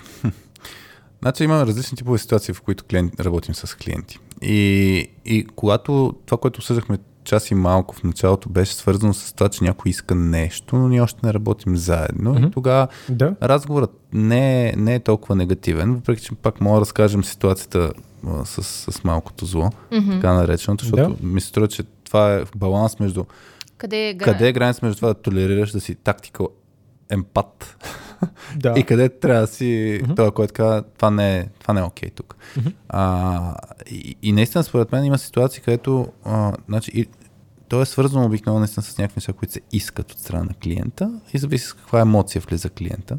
Мгм. Ам, и да, просто се зачудих. Зачудих как трябва, как, как, кога, как трябва да откликваме. А, ако искате да се спреме на, на този въпрос, тъй като няколко пъти го, Добре. го Да. захващаме. А, кога клиентът или какво правим всъщност? Какво правим, когато клиентът прекрачи някаква граница? Искаш да разкажеш тази ситуация, за да мога да го вкараме Може да в дадеш нашия примери контекст. с прекрачване на граници. А, да, примерно тази ситуация, за която Хари а, тук разказва, кодовото име е клиента, кодовото име а, с кодовото име Малкото зло. а, бяхме на, на една среща в една компания и тримата аз, Хари и Петя. И там се виждахме с а, човек от HR екипа и с а, хора от техния бизнес девелопмент екип. Decision maker, да кажем. De- са Decision те. makers сте, да. А, които, да, които те ще вадят парите и те ще одобряват бюджет, ако се работи с нас за обучения. Mm-hmm. Тогава си говорихме. И тогава а, дамата от HR екипа имаше едно такова много директно отношение, а, включително на няколко пъти се усещаше като заяждане с нас. Тоест, mm-hmm. ние казваме, примерно, как ни е нашия подход. И тя започва, как го измервате това? И ние, примерно, казвам как го измерваме. И оттам се казва, това не е правилно измерване. Това нищо не означава. Е, И започва да вкарва някакви контраргументи, но го ги вкарва по груп начин, Мгм. а, който се усеща, че с някакво такова а, се усещаше прене, пренебрежение към нас, нали? В крайна сметка, нали, не знаете какво правите, нали? В крайна сметка, нали, не го правите като хората и така нататък. В смисъл някакво такова а, аз знам повече от вас, нали? О- Отделно се натрупваше това усещане с аз съм учила това 10 години или там, примерно. 5 И аз, години. и аз също съм тренирал хора. Аз също съм тренирал хора. Аз съм учила психология и не съм го правила по този начин. И съм го правила по еси какъв начин. Усещаше се цялото mm-hmm. това нещо като някакъв вид, нали, Имаше леко заяждане. имаше, да, Прекъсвания. тон, нали? Да, а, тон, смисъл. Започваме някой от нас да говори спокойно, от, от срещата страна се усеща едно прекъсване, едно по-бързо такова говорене и, и надвикване, нали? И аз сега ще си кажа тук как се правят нещата. Още малко контекст да вмъкна. Ние бяхме поканени на такава среща. Окей. Да, не сме се бутали ние да работим И, и също там. така си спомням даже, че ние даже като пристигнахме, много рядко ни се случва такова нещо. Пристигаме в офис и няма кой да ти отвори. А, няма никой, кой да те посрещне, нали? И, и тя даже някъде беше някаква среща и се забави някакво такова. Елате тук, нали? Тук е среща. В смисъл такова посрещане имахме даже, нали? От въпроса. Да, още малко от такова от вратата.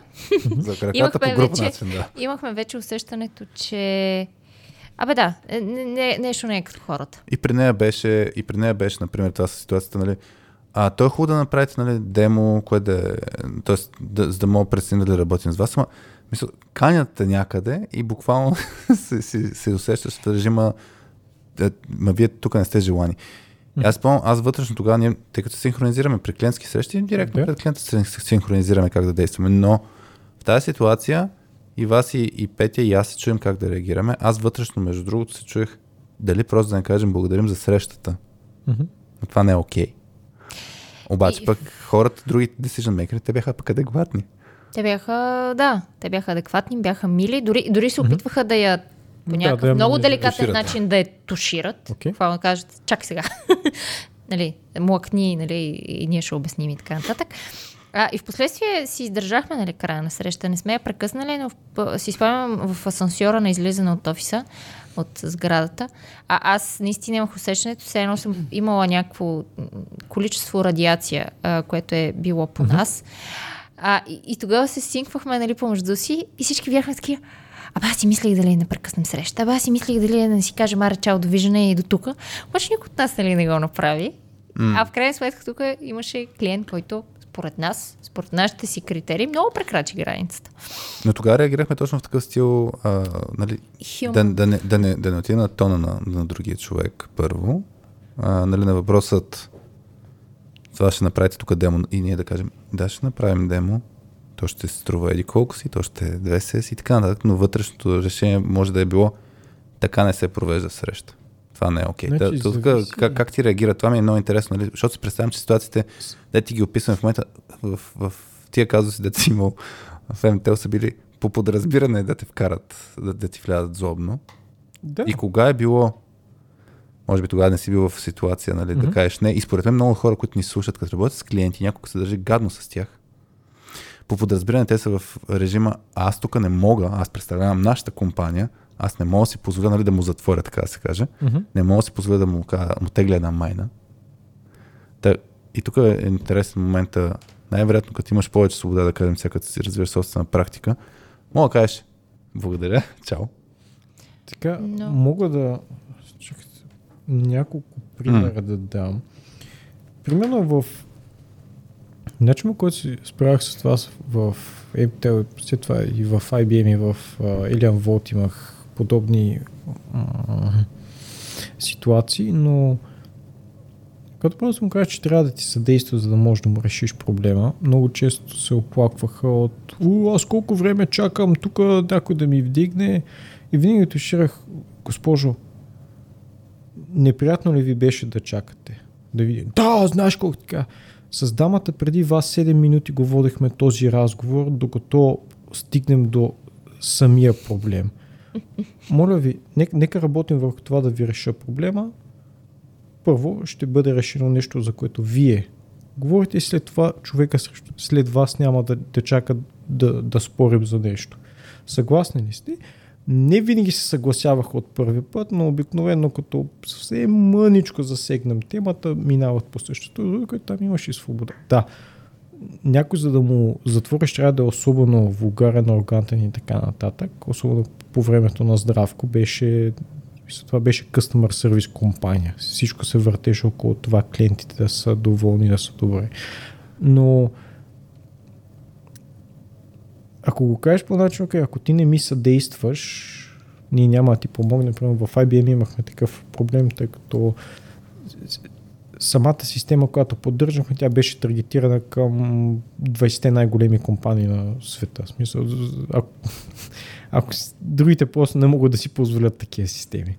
Така както и да е, и когато искахме, за много от тях имаше този проблем, не могат да ни дадат remote access до системата да логваме. Ако искаме някакви логове, трябва да чакаме 2-3 дни да ги санитизират, т.е. махат чувствителни IP-та, имена на хоста и така нататък. И имаше един случай, пак беше за някой от големите банки, мисля, че беше JP Morgan Chase. Няма значение. Пратиха логове, които са напълно м- безполезни. Бяха ползвали някакъв много ефтин regex, вместо когато променя някакво IP, mm. Всяко IP да бъде променено на нещо различно, т.е. ти пак си имаш последователността, виждаш от кое IP с кое IP комуникира, въпреки че не са реалните, които са там. Да. Ти пак виждаш А това колко разминаването. подменило на всичко да е еднакво. Да, всичко е еднакво. Всички IP-та бяха localhost, всички hostname бяха еди какво си. И. И нашия инженер каза, окей, това нещо е безполезно. Ако искате проблема да бъде решен и давате ремонт, акция точка по въпрос. Включително и в Елен Волт имах така с една атомна централа, пак много се превземаха. Аз си казах, окей, хора, ако искате да ви реша проблема, отива човек на място, през неговия компютър аз се свързвам към системата. Там как се... Както и да е, сещаш се. Да. И оправям проблема. Две седмици го мислиха, накрая се съгласиха, пратихме един контрактор до там и колко да е 2-3 часа се оправи проблем и всичко беше толкова. Тоест го обръщаш към Да. проблема, който имат Да, те. обръщаш го към проблема и че те трябва да ти съдействат, за да бъде решен проблема. Друго нещо, съвсем наскоро, това го засегнах мъничко преди да започнем записа, а, тъй като аз къщи не влизам с обувки, съответно, тъй като и бях сам на етажа, двете ми колела и самия шкаф с обувките стояха в коридора пред апартамента. Аз извън апартамента се събувам, но съответно стелката, която е пред апартамент, тя не е за да си стриеш обувките, тя е за да стъпваш върху нея с чорапи. Добре. И влизам и съответно съседката, за която спомня, че е доктор на науките, тя беше направила коментар, че е, и казах, окей, ако ти пречи, веднага ги махам. Тя не е просто не е окей. Казвам, Добре, в такъв случай, ако нямаш против, те ще останат тук. Аз просто ще се съобразявам винаги да е чисто и подредено, за да не ти пречи. Добре, добре. Впоследствие си станахме приятели. Оказва се, че тя просто в деня, в който го е казала, е била в много лошо настроение и видяла възможност да си го изкара на някой. Благодари, че всъщност аз съм проявил човешкия подход и не съм я отвърнал на това, така както и да е. И в апартамента до нас наскоро се преместиха. Там е ни идва нов човек, прави си ремонт и така нататък. И а, така, две здрави момчета. И са и двамата по-едри, по-здрави от мен. И той един там направи някакъв коментар да се разкарат нещата. Аз казах, виж, с, с този тон, който подходиш, няма да го направя. И той тръгна към мен като бъба и така ми се прави. И аз почнах да му се смея и казвам, окей, ти тръгваш заплашител към мен, аз започвам да ти се смея. Сега ти си на ход, трябва да направиш нещо тъпо. И докато го гледам, ще казах, окей, сега смисъл, продължава си радост, трябва да направиш нещо тъпо. И варианти са два. Или ще го вкарам в затвора, или ще ми плати много пари, за да не го вкарам в затвора. Заслужава ли си да лежиш за и посочих шкафа с обувките и там беше това, което споменах, че трябва да търсиш първи път да ти кажат не. И настъпи онова мълчание, казвам, не, не си заслужава такъв тип проблеми за един шкаф с обувки. И сега да го помнях, окей, нека опитаме от начало, то път с добра дума. Разменихме 3-4 добри думи и казах, окей, извинявай, прибирам ги. Веднага той даже ми помогна си прибера шкаф в, в коридора в апартамента. Да, зави... защо го казвам това нещо? Зависи кой стои срещу теб. Ако, ако е между мъже, ние много добре знаем как се случват нещата. Опитваме се да водим цивилизован разговор, така polite disagreement. Ако някой прекрачи границата, кажем, окей, пич, границата е прекрачена. От тук на сетна, ако продължаваме натам, ще се стигне до бой. Преди в AT&T имах така няколко те също са били в армията. И това бяха хора, които са от 90-100 кг мускули, те всъщност са били на война. И те много обичаха така, не, иначе какво? И така нататък. И с един от тях пак така нещо ми се изрепчи. Пич, ако искаш да продължаваме по този път, един от двама ни отива в затвора, другия ще лежи дълго време в болницата. Кой къде ще няма значение. Важното е, че животите и на двама ни ще бъдат съсипани, няма връщане назад. Искаш ли така да се развият нещата, защото аз не искам. И пак, търсиме нето, за което споменах. Това е техниката. От, Да. От, от, къде бе? От Крис Бос ли Да, беше? от казал? Крис Бос. Пак от, от Да. да. мастер клас. Казах? Търсиме не. Така, окей, добре. Аз отивам до туалетната се освежа малко, чакам те в митинг рума да поговорим като зрели хора и да решим проблема така, както зрелите хора решават проблем. И ти да го видиш, ето там. Имаше един друг колега, смисъл, това беше чудовище. Смисъл, то, то просто изглеждаше страшно. Смисъл, беше такъв мил и приятен човек, просто беше толкова здрав, че в смисъл, ти те страх да си подадеш ръката да се здрависате. И тъй като аз стоях на медицинска топка, и всеки път, като искаш нещо, идеш и я риташе. Аз казах, не да го правиш това нещо, не да го правиш, не да го правиш. Беше примерно на четвъртия, петия път и смисъл го погледнах, така, аз седя, той е. Mm. Пич, трябва да разбереш, един ден ще ме пуснат от затвора и ще продължа с живота си. Нещо, което ти няма да направиш. И това беше начинът по който се реши проблема с пак един друг от тия. С лека които- пасив. Не, не, не, Тук не търсиш нето. Тук си очевидно заплаха. Не, но идеята е, мината е границата. Има граници, които Да, да. като се минат, търсиш добрия разговор, има и граници, които като се минат, не. Но идеята ми е, когато е между двама мъже е много по-лесно, тъй като правилата вече са сложени. Или ще поговорим като хората, или го вдигаме на, на дневен ред, че нещата вече започват да излизат от контрол и вече ако излязат нещата от контрол, можем да се бием, но това нещо е напълно прието. Винаги е било така. Наскоро, пак с един бизнес клиент, и отивам в офиса, отишъл съм там с брилянтни препоръки, чухме се по телефона с HR-ката, която отговаря за проекта и така нататък и така нататък. И това, което ми липсваше е финансовия директор, за да мога и с него да го комуникирам това нещо. И човекът там трябваше да излезе от една среща, дойде, пита защо трябва да е там. Аз му обясних каква е причината, така и така, така и така. Той ами, аз нямам време за такива неща. Имаме сега една среща, която започва след минутка. Може ли ми обясниш на две на три за какво става въпрос? И аз питам, може ли на ти, че формалността и трябва да че тази формалност създава разстояние, което всъщност пречи на процес. Той ме прекъсна за да ми каже, не, не може. Окей. И продължих си на вие и така нататък. Той слушаме, но се опитах да го направя максим, максимално кратко, тъй като човек каза, че има две минутки преди да отида в следващата среща. Е, окей.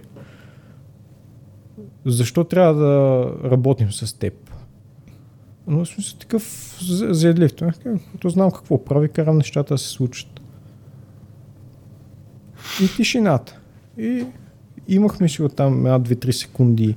А така, окей, това звучи доста добре, но не е достатъчно за да бъде убеден и така нататък. Но когато имаш човек, който по някакъв начин се опитва да конфронтира, това беше ситуация, в която пък всъщност помогна, но пак си е важно да прецениш какво се случва в вашата история с малкото зло, като виждаш, че има една гнила ябълка и няколко, които дори се опитват да тушират гнилата ябълка, по-скоро бих казал да си продължите както си е, просто си отстоявате вашето. Аз сетих за една ситуация с, с клиент, а, което много интересно, когато някой наистина нарушава някакви а, как да кажа, някакви установени рамки. А, и на нас не се е случва на обучение. Достатъчно често се случва някой да се опита да щупи процеса. Мгм. Дали ще не е ангажиран, дали ще е навъпреки за всичко. И спомням, имаше един, един единствен път ни се е случвало да а, тя тогава даже Петя а, го каза по много хубав начин. А, но беше, примерно, втората сесия с един екип. При първата сесия човека беше тотално неангажиран Да. Това не пречеше на, на, по никакъв начин на толкова много на процеса. Те, грубо казвам, хората се адаптираха. Не им влияеше. На втората сесия, където почваме дискусия, да разглеждам някакви казуси и каквото и да кажем, първи, това се случва в първите 15 минути, каквото и да кажем, този човек почва да, да се заяжда. И така, това не е така, с, и да с се слага тебе и позицията. Петя. Да. И ние, нали, в началото винаги е момента на да дадем подиума на човека да се изкаже. А, и даваме му възможността Мгм. И ам, той си изказва и така нататък. И после продължава на някаква друга тема. Той пак го прави. И вече на третия път беше а, тогава Петя, нали, а, прекъсна дискусията, нали, сложи пауза на цялата тази работа, защото то се вижда и реакцията на другите хора, значи, че те се почват се дразнят от, от колегата. И, и Пети точно така. Има някакви неща, нали, които ще префразирам, не си спомням точните думи. Мгм. Значи има някакви неща, които нали, не си съгласен, с което ние сме окей, нали? Същевременно трябва да направим дискусия. В момента пречиш да се случат нещата и не, не позволяваш да продължим напред. Така че има два варианта. Или оставаш и, и, се, и, и, просто действаш по различен начин, Мгм. или съвсем спокойно може да си тръгнеш. Ние ня, няма да, ние да насилваме никой да остава. Човека млъкна, една-две минути постоя, после си тръгна. А, и, и подобни неща ни се е случвало някой път да игнорираме поведение. Примерно някой ти влезе в учение с баничка, а, закъснял с 5-10 минути и да иземе цялото а, внимание и така нататък и да му е се къде влиза. Да има някой път, който може да игнорираш ситуация, имаш някой път, който трябва да сложиш на фокус. И според мен ключовото нещо е наистина да преценим колко директно ще се конфронтираме с тази ситуация а, и колко да, наистина да, да я зарежем. Ако директното да има наистина ясен фокус и ам, че едно такова поведение не е окей. И сега нас не се е случило с клиент, който прави нещо не като хората и в даден момент наистина имаш някакъв примерно дали ще по мейл, дали ще по телефон, няма значение, ама да сигнализираш. Това не е окей. Буквално това не е окей, трябва да се сложи на масата максимално рано, Мгм. За да можем там нататък да продължиш дискусията. Така че това, което ти го казваше с нали, начина вече, начина на това не е окей, може да се разиграе по различен начин. Нали? Ако е мъж и агресивен, окей, може да действаш с агресия, може да действаш с това търсене на не, може просто да се сложи на масата, може да е принципа твоето поведение. Не, ти можеш да останеш твоето поведение. Не. Това е друг okay. готин принцип. А, но, но ще я кажа, че наистина трябва да се... М- мен ме притеснява, че много хора, когато имат работа с клиенти, са в ам, режима, че клиента може да прави каквото си иска. А, и, и за това не, не, не действа.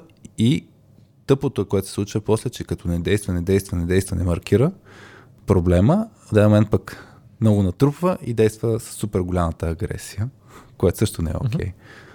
Та, та тук ми се струва, че просто по-рано хората трябва да са спокойни, да маркират ситуацията, да, да не си мислят само за това, че те са някакво лице на, на компанията, която, или на екипа, в който работят, ами че е окей okay да се сложи на масата проблема, който виждат.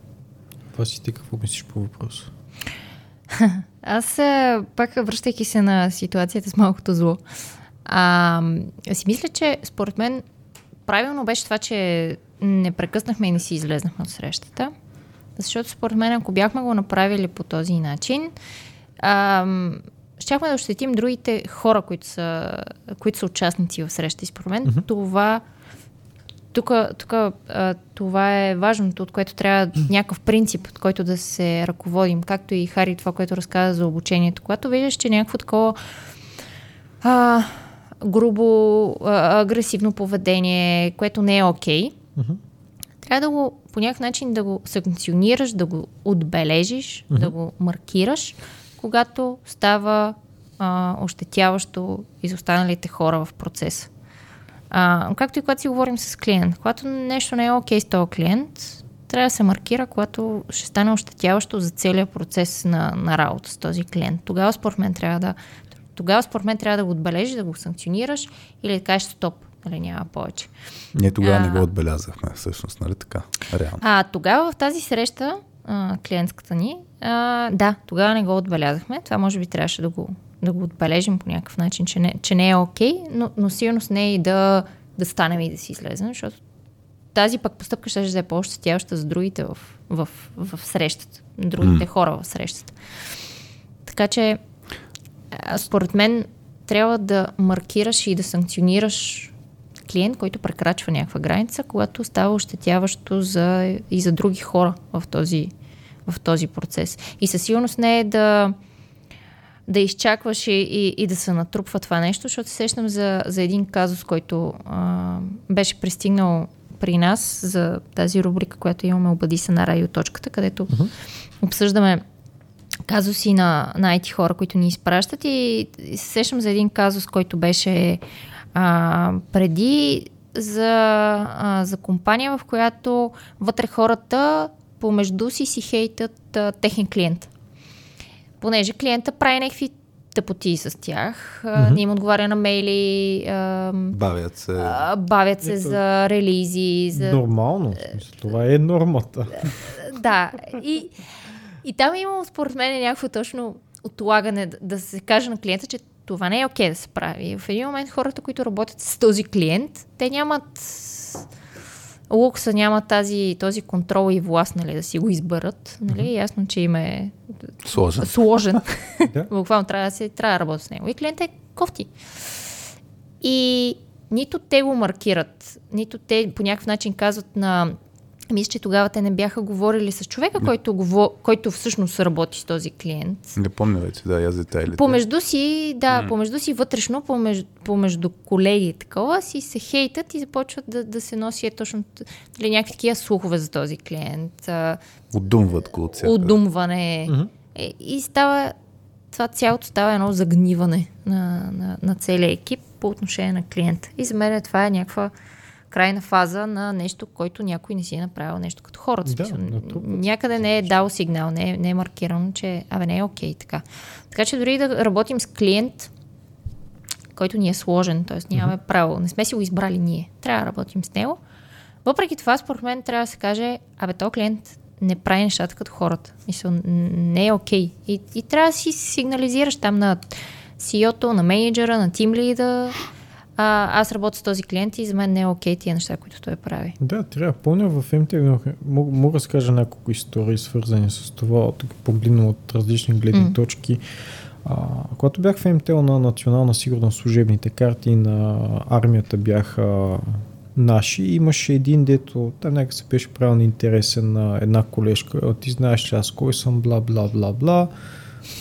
Момичето наистина се беше разстроило от това нещо. и от 20 минути по-късно някакъв който се представи, че му е шефа, се обади специално да разговаря с нея, да се извини и така, че се погрижи от това няма повече се случи. Така просто имаше непристойно поведение, момичето се оплака на тим лидер, тим лидер се оплака на акаунт менеджер, акаунт менеджер се оплака на който трябва, проблема беше решен, дори получихме и извинение.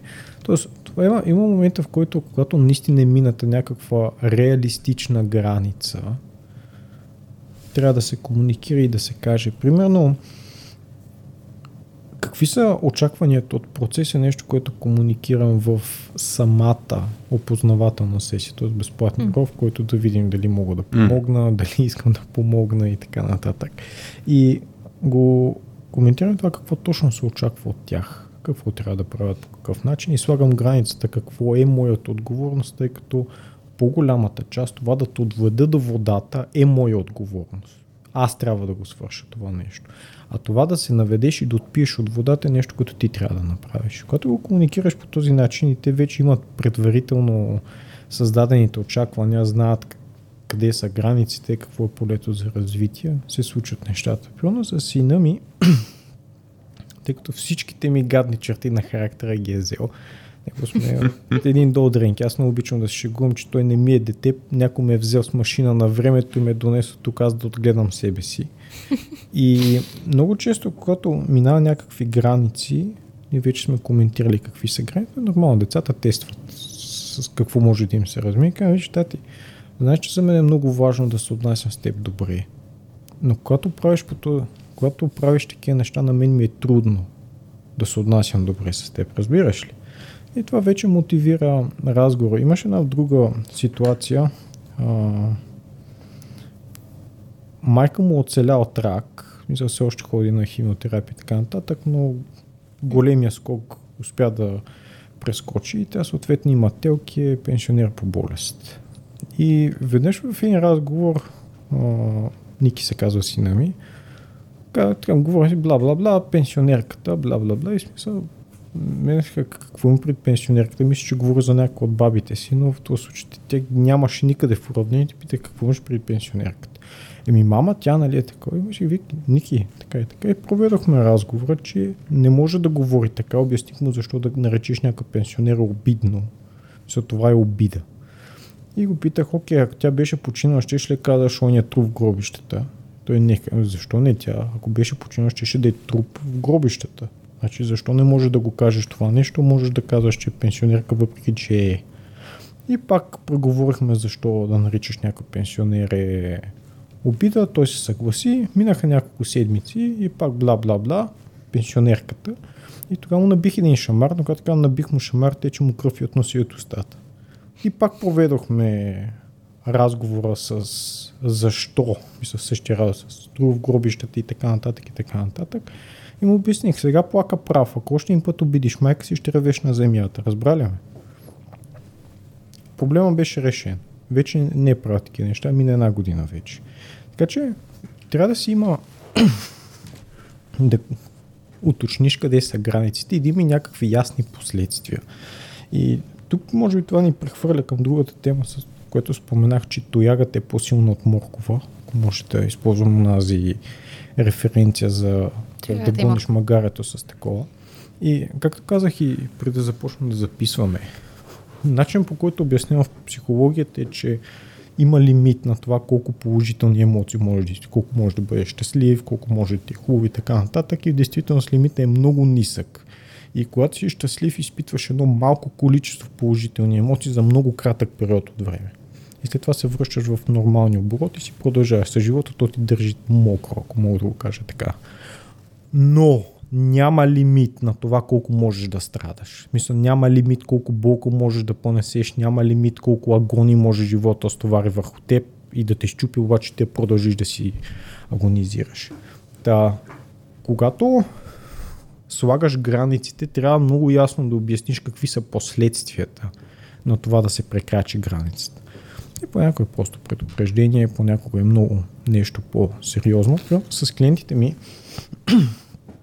когато уточняваме процеса, колко усилия те трябва да вложат, извън уроците и така нататък, т.е. самия елемент на това да се наведе и да отпие от водата, винаги казвам, да, имал съм клиенти, които са постигнали напълно феноменални резултати, но това са изключенията. Те са положили необичайно много усилия за това нещо. Повечето ми клиенти се развиват достатъчно добре, това да съм доволен. Това как си върша работата. Има няколко човека, с които не се случат толкова добре нещата и се налага да инвестирам повече усилия в тях, то пак криволево положението е закърпено.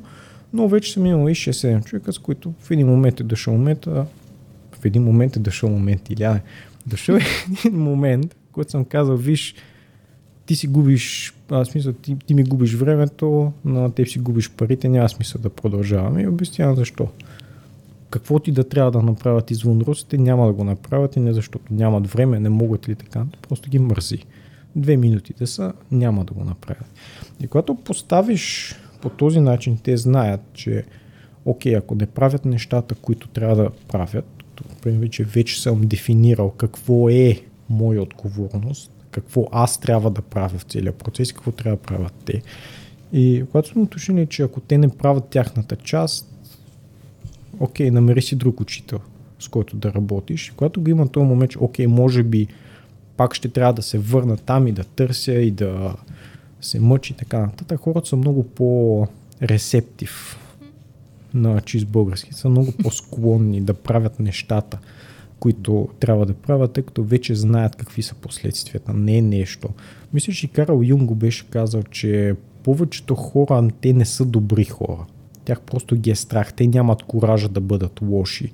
И затова и защо толкова много по филмите харесваме you know, там гангстери, злодеи и така нататък, защото те правят нещата, които ние нямаме коража да направим, тъй като ние страх било то от карма, от Бог, от закона и така нататък. Има някаква висша сила, която се използва, за да ни принуждава да се държим прилично, да сме цивилизовани и така нататък.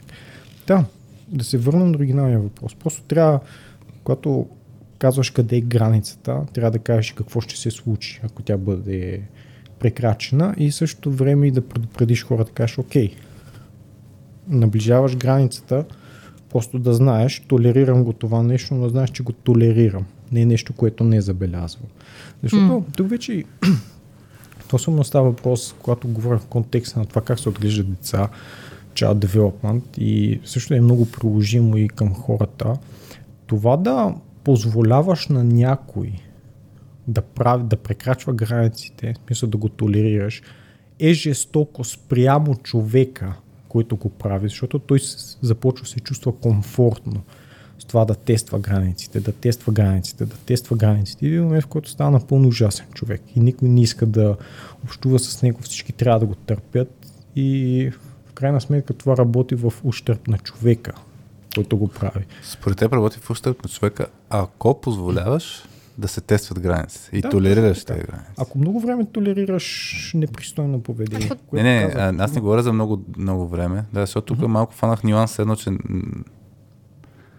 Да, тук, тук въпросът е за мен съвсем естествено поведение на децата. Отиваме в тази тема, която може би ще. Не, то е много приложимо и при служителите.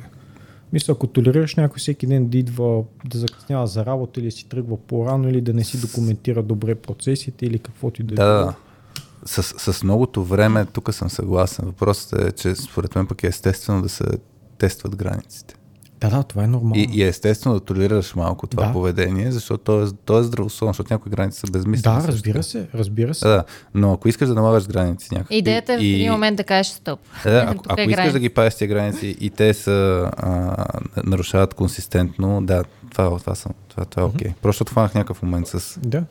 че не е здравословно да се тестват границите и да, да позволяваш някой. Ам, Примерно, в MTL не може да се не можеха да се тестват никакви граници. Имаше ясно зададени правила, тъй като е много години са оптимизирани неща. Там наистина HR беше кадърен и способен. В смисъл, от гледна точка на HR, самите процеси вътрешна, това не е българска компания. Нещата наистина бяха много добре измислени, направени, приложени. И всичко се следваше дори това, кога трябва да излезеш почивка. Идва ти време да излезеш почивка и си имаш и супервайзори. И примерно до 10 секунди по-късно още не си излязал почивка, някой ти звъни, what the fuck, отиде да почиваш. И те ми обясниха, че са наемали компания, която да изчисли какъв е оптималният вариант, колко време трябва да работиш, Мгм. кога да почиш така нататък, за да си максимално продуктивен. И това нещо наистина се гледаше много на сериозно. И самата дисциплина, мисля, да следвам правилата, да разбирам как се случват нещата, да не прекрачвам тия граници. Мисля, окей, да го кажем цялостно, дисциплината, на която ме научиха там, ми беше много полезна в остатък от кариерата. И когато бях и в IBM, и в Alien World, и в AT&T, и сега с собствения ми бизнес. Така че това да очакваш от хората да следват правилата, които има смисъл да бъдат следвани, е най-доброто нещо, което може да направиш за тях. Тъй като това ще ги направи предвидими. Хора, с които искаш да работиш. Докато в същото време, ако някой си е свикнал постоянно да си прекрачва границите и знае, че това нещо ще му се размине, онова нещо ще му се размине, трето нещо ще му се размине и ти не искаш да работиш този човек, тъй като той, той е непредвидим. Не знаеш дали този път ще си свърши работата. Хората, дали ще си я свърши на време и така нататък. Тук бих сложил някои акцента, тъй като на работа, като работим с екипи, и като говорим за граници, правила, дисциплина и така нататък, се случва един стандартен феномен, дисфункция типична на екипите, където хората не са липсва ангажираност от тях, т.е. те не действат спрямо това, което се очаква от тях. Да. И стандартният проблем е неяснота. Така че това, което ти разказваш, примерно, е супер важно да се постави яснота в началото относно а, процеса, нали, това, което каза, и с отговорностите, и с такива с стъпките до там може да се прекрачват, от там нататък вече не може. И тук идеята е, че не трябва да се разчита на а, това като еднократно явление. Казал съм го веднъж, значи вече е ясно. Да. А, затова е важно да има точно такова градиране. Като се случи някакъв казус, някой не направи нещо като хората, това да го говорихме с маркирането. Маркирането не е ескалация веднага в другата крайност. И нали, някой, ако нещо две минути не е отделил в твой, а, да си свърши домашното, му кажеш, от утре вече не си мой клиент. Нали, това ще е неочаквано. Е, не да. е толкова брутално. Точно това е. но- Да, да, да, ама им пред, че има един елемент на припомняне О, да, на... да, да, да, да, а, или, или трябва да има... Абе, грубо казано, ако е супер крайно нещо, пак може да стигне до крайна реакция, разбира се. Въпросът е, че хората много рядко нарушават правилата с скачане отвъд границата. Много голямо скачане, обикновено Да, малко. много рядко се случва. Да, и обикновено малко прекрачване. При, при това малко прекрачване трябва да има маркировка, за, за да стане ясно. И после се продължи. И ако има втори път, трети път, вече е ясно, че трябва да се градира или директно да се посече. Да, примерно с нещо, което си бях отбелязал да го поговорим, пак имам и специално с бизнес а, клиентите ми съм обяснил, че уроците трябва да са по време на работния ден, тъй като хората след работа нямат енергия и другото, което въпреки, че в тяхна полза те имат живот и извън работата, повечето имат и семейство и сега очакват някой да си отдели време, да не си прекара време с детето, а да прекара време с мен, а майната ти не. Та, имаш някой човек, с който имах този проблем, докато по време на урока те продължават да работят. И смисъл в отражението на очилата му виждам, че си чете имейли, отворил и слаг да отговори на някой. И примерно конкретният човек, с който го направим, продължих, окей, уроците не са толкова ефективни, колкото бих искал да бъдат. Защото разбирам, заед си много отговаряш за много хора, постоянно те занимават. Искаш да опитаме уикендите. Опитахме уикендите рано сутрин, така че на него не му е удобно, тъй като да, М. не си прекара време с а, семейството. И каза, окей, добре, дай да се върнем пак през работните дни, но през това време ти не проверяваш имейли, така нататък и така нататък и съответно и с неговия шеф, човек, който всъщност плащаше за уроците, му обясних така и така, с него имаме еди какви си проблеми. Просто да, да знаеш, да не му пишат, ако може ти да поговориш с него, му кажеш, че по време на урока не чете имейли, не отговаря в Slack и така нататък. И съответно това е нещо, което се случи. The Big Boss беше, му каза, окей, затваряш имейла, затваряш Slack, съответно останалите хора бяха инструктирани да не му пишат по това време и проблема се реши, но пак искаш няколко а, решения и опитахме Няколко различни стъпки, варианти. Точно М. така, имаше няколко стъпки. Добре. Аз предлагам, тъй като има традиция за емоджито, да го вмъкнем тук. Да. А, 2 часа и 20 минути. той записваме. имал ли го е Не, предишния го епизод? разкажеш. А, това отговор. стана. Да. Това при Камена Лепиев чак стана. Да. А, стана като някаква заигравка с хората, които ни слушат до този момент.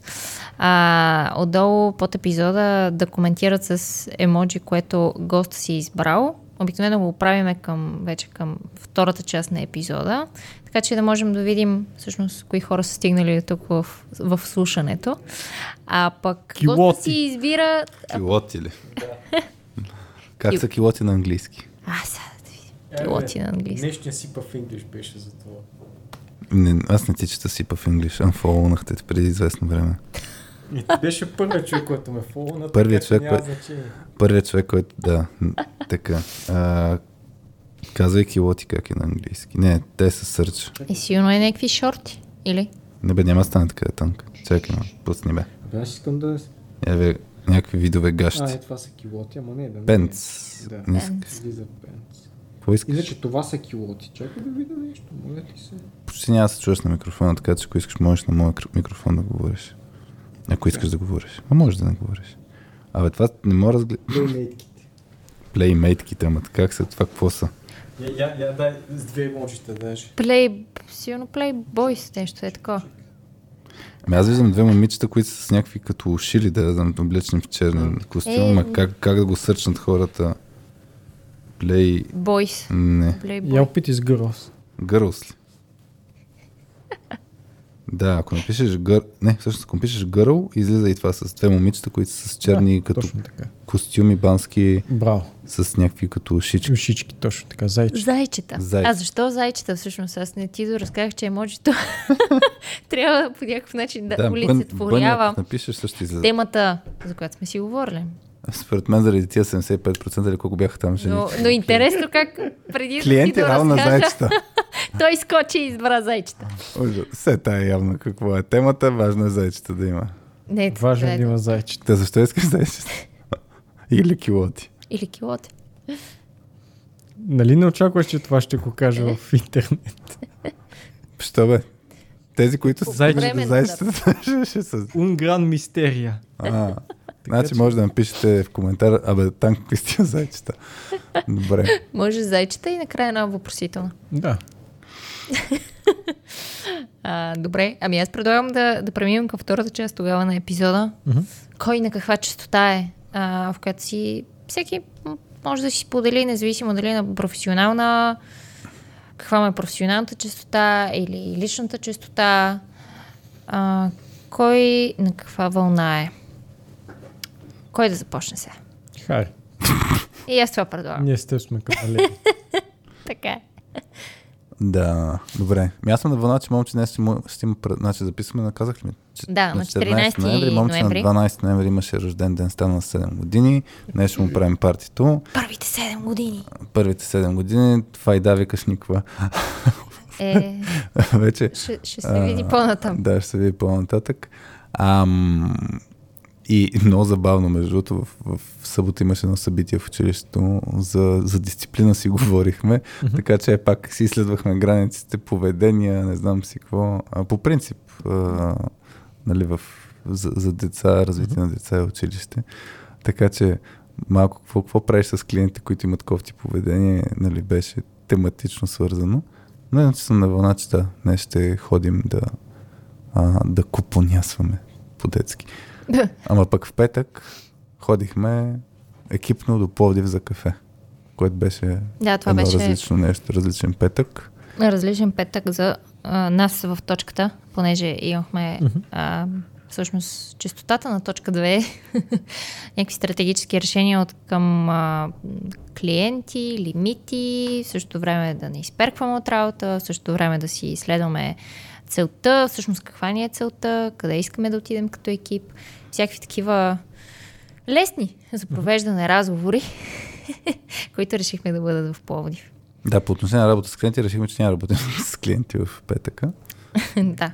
И си. Въпреки, че тогава точно получихме три клиентски запитвания. Да, и на четвърто, ако ни слушаш, не ти вдигнах и няма да върна плащането, поне не днес. Поне, поне не днес. О, Ето, да. той човек ще разбере чак след... Няма, поне ще знае, че съм През новата причина. 2023 година. Хари го ухажват много и се прави на недостъпен. Не, между О, в един, да, ден, в да. един ден четири, четири запитвания реално получихме, което По имейл. беше много и, интересно. едно, и едно обаждане. Да, и едно Да. вече не вдигнах. Да. Да, не, не, не, едно обаждане вдигна, на второто не Точно. вдигна и още Ба, да, по мейл. Две или три бяха. Би не по помня. Няма значение. да. А, Тоест тия сини очи, право, Те по той телефон. дори и по телефона ги омайва с сините си очи. Изпращам радиация и аз викаш по... е, не е телефона. радиация. Флуиди. А ти Васи на каква частта си? Не знам. А, чакай сега, нещо, нещо интересно. А, аз на чистота, че почнахме с моя син да вече да му, да му чета приказки за лека нощ.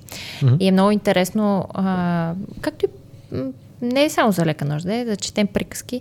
Те е много интересно да, да четеш приказка така, че на едно двугодишно, двугодишно дете, което не всичко разбира, да му е интересно. Мгм.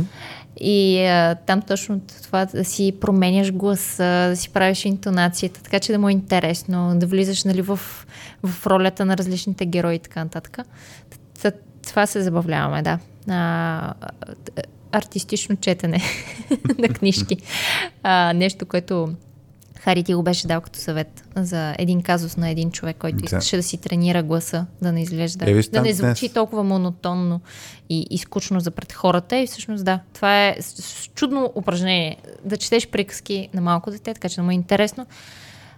И mm-hmm. след това да го пренесеш някакси и в презентации пред публика и така нататък. Има едно приложение Орай. То Как се? Орай. О-Р, А и чертичка с точка. Добре. Така, то е точно за това записваш си там някакъв нещо, което трябва да кажеш и след това ти дава обратна връзка и ти, Ха. ти прави брутален анализ. На гласа. Само. Да, и Да, ти трябва казва, ето, ползваш еди колко си филери, тук имаш много дълга пауза, гласът е прекалено равен, тук е прекалено ентусиазиран, тук е прекалено монотонно и така нататък. Това е готино. Много е добро и сега аз лично не съм го използвал от много време, но преди 5 години даваше невероятни неща. Представям се къде са стигнали до момента. Тогава какво много монотонен ли си бил? Не, просто тогава практикувах за една презентация Мгм, мгм. и фидбека, който ми даваш, че говоря прекалено бързо. Тъй като не знаеш, като се притесняваш, искаш по-бързо да минеш Да, да. през него. И аз точно за тази презентация го използвах и обикновено това Яко. беше тук може по-бавно, тук добави една по-дълга пауза. И Значи така. пускаме всички записи на радиоточката вътре през системата да ни Ще анализира. Работи само с английски. Е, Да. значи само единствения епизод на английски с Ричард Хелвуд го пускаме и ще стане ясно. Колко? Как, как е било? Да. Танк ти на каква вълна си? И Нагребена на вълната. И на Не, вълната кажи. на гребена. Стави двете. В момента учителствам. И така казах, че взех една девойка да я обучавам да стане. Не се учител, очудвам, помага че е с- девойка.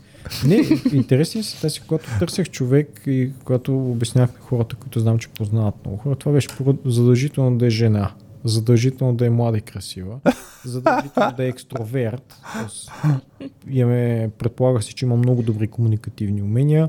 Задължително да се интересува от психология, тъй като много от нещата, които трябва Няма да нищо общо с английски, а е свързано Да, с психология. така и точно при това момиче, което взех, бенефит е, че говори свободно много езици и съответно по тази лайс на хората ще я взимат на сериозно, но няма нищо смешно. То, ако вече говорим хардкор психология, има и факт, че когато срещу теб стои някакъв такъв мъж, който може да те сгъне като гладен циган и баничка, е много малък шанс да му противоречиш. В смисъл какво ти иска, ти го правиш.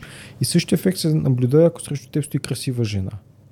Много е трудно да отказваш, да противоречиш, да не се съгласяваш и така нататък. Та първо това е нещо, което се експлуатира. Другото, което е, мисля, не всичките ми клиенти са мъже. Не всичките ми клиенти са жени, ами клиенти мъже. И смисъл, когато Динамиката е различна. да, динамиката е различна, тъй като като правех груповите уроци и мисля от поне половината ми клиенти са, наистина красиви жени. Мисъл. Невероятно. Ти клиентите така ги подбираш, така ли? И Значи, както и да е. Такива, които, такива, които са сериозни, такива, които еди какво си. Абе, важно, да са красиви, ще жени. са красиви. Е, това е. Фунията на Илиан. А, И- не. И първо, когато ги И слагам то в трябва да ти е приятно да работиш с тях, пък в крайна сметка. Да, бе. ти си- И след като сме правили някакъв такъв малък групов урок, Трябва да който е питам, обаче, Петя от кои е? Като ти е идвал на уроци, влиза ли в този критерий, да видим сега да отговориш на този въпрос. Е, С нея не работим вече. Е- Са, моля ти се. Техника е- мъгла. Техника мъгла. Добре. не ти отговаря директно. Добре. Петя си е Просто. така, шеметче, го казвам в положителен смисъл, супер готина, енергична. А, Как отговоря на този Да. въпрос? Да, Добре, продължи. да е.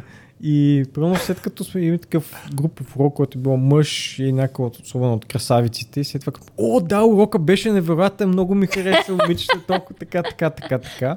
И всъщност Ивелина се казва това момиче, което взех да обучавам и на нея и казах, виж, това, че си в смисъл начина по който изглеждаш, усмивката, самата ти харизма е нещо, което трябва да експлуатираш. То, мисля, първо, това е нещо, с което си се родил. Колко ще ти е красиво усмивката, лицето и така нататък. В смисъл, това е нещо, с което се раждаш. Точка по въпрос. И след като имаш тази дарба, този подарък, това, че си спечелил джакпот от генетичната лотария, е нещо, което трябва да експлуатираш. И до един момент момичето е отворено към такива неща и съответно, когато в урока имаш привлекателен човек, шегите на страна, защо, аз защо аз Сетих се. учих английски в училище? Тъй като Защото когато учителката ти е била да, аз бях нали? тинейджър, който го тресаха хормоните по всички параграфи и учителката им беше една руса красавица. Но в смисъл, под руса красавица имам преди тия, които ти я виждаш и, мозъкът ти прави emergency shutdown, тъй като не може да възприеме колко е красива всъщност. Имаше една серия на приятели, където Роси и Чандор искаха да си спират а, фитнеса Да. и, и каза, отиват нали, на фитнес и казват, тук е примерно Мария, която отговаря за клиентите, с които е ще някаква отказват. мега Тя матка. супер яката матка, те, те си тръгнаха с двойна, а, мем, двоен мембършип и после отиваха, защото не могаха да си позволят пак да ходят на фитнеса, отиваха в банката да си спрат сметките, за да могат да не ги чарджват. И там обаче имаше друга Мария, която отговаряше. И накрая си тръгнаха с обща сметка. така че ми се струва, че твърде много да, експлуатираш този бизнес модел. Е, на шега, шегата на страна, като си говорим за клиенти, между другото, винаги на някаква там вечеря с клиенти, някакви преговори и така нататък. Между другото, винаги е добре да имаш жена с... Ще, да Чай, се залее сещам водата. как, сещам как ме възикате мен по отношение на преговори с а, клиенти, които са с жени представители. И точно буквално, значи, три жени, Мгм. нали, нашия екип, а, Васи, Пети, Алекс, ме хвърлят мен, видиш ли заради... Когато клиента е жена, хвърляме хари. Така е. сините ми тези сини очи, как да не хвърлим хари. Да. Пък Да, и те си го харесват, смисъл, жените си го питат такова. Искаме с Хари да работим, искаме с теб да работим. И аз съм такова, Тя ще си е трая. Ви с мене. А, не. Моля се, колко мъже в световен мащаб са високи, колкото Хари? Нямам представа. 10-15% от цялата мъжка От популация. тях колко имат сини очи, викаш? Да. А пък толкова Това е екзотичен. Умни и красиви, ехе, значи то само аз станах. Това е прилагателното, което никога не бих използвала в изречение с Хари.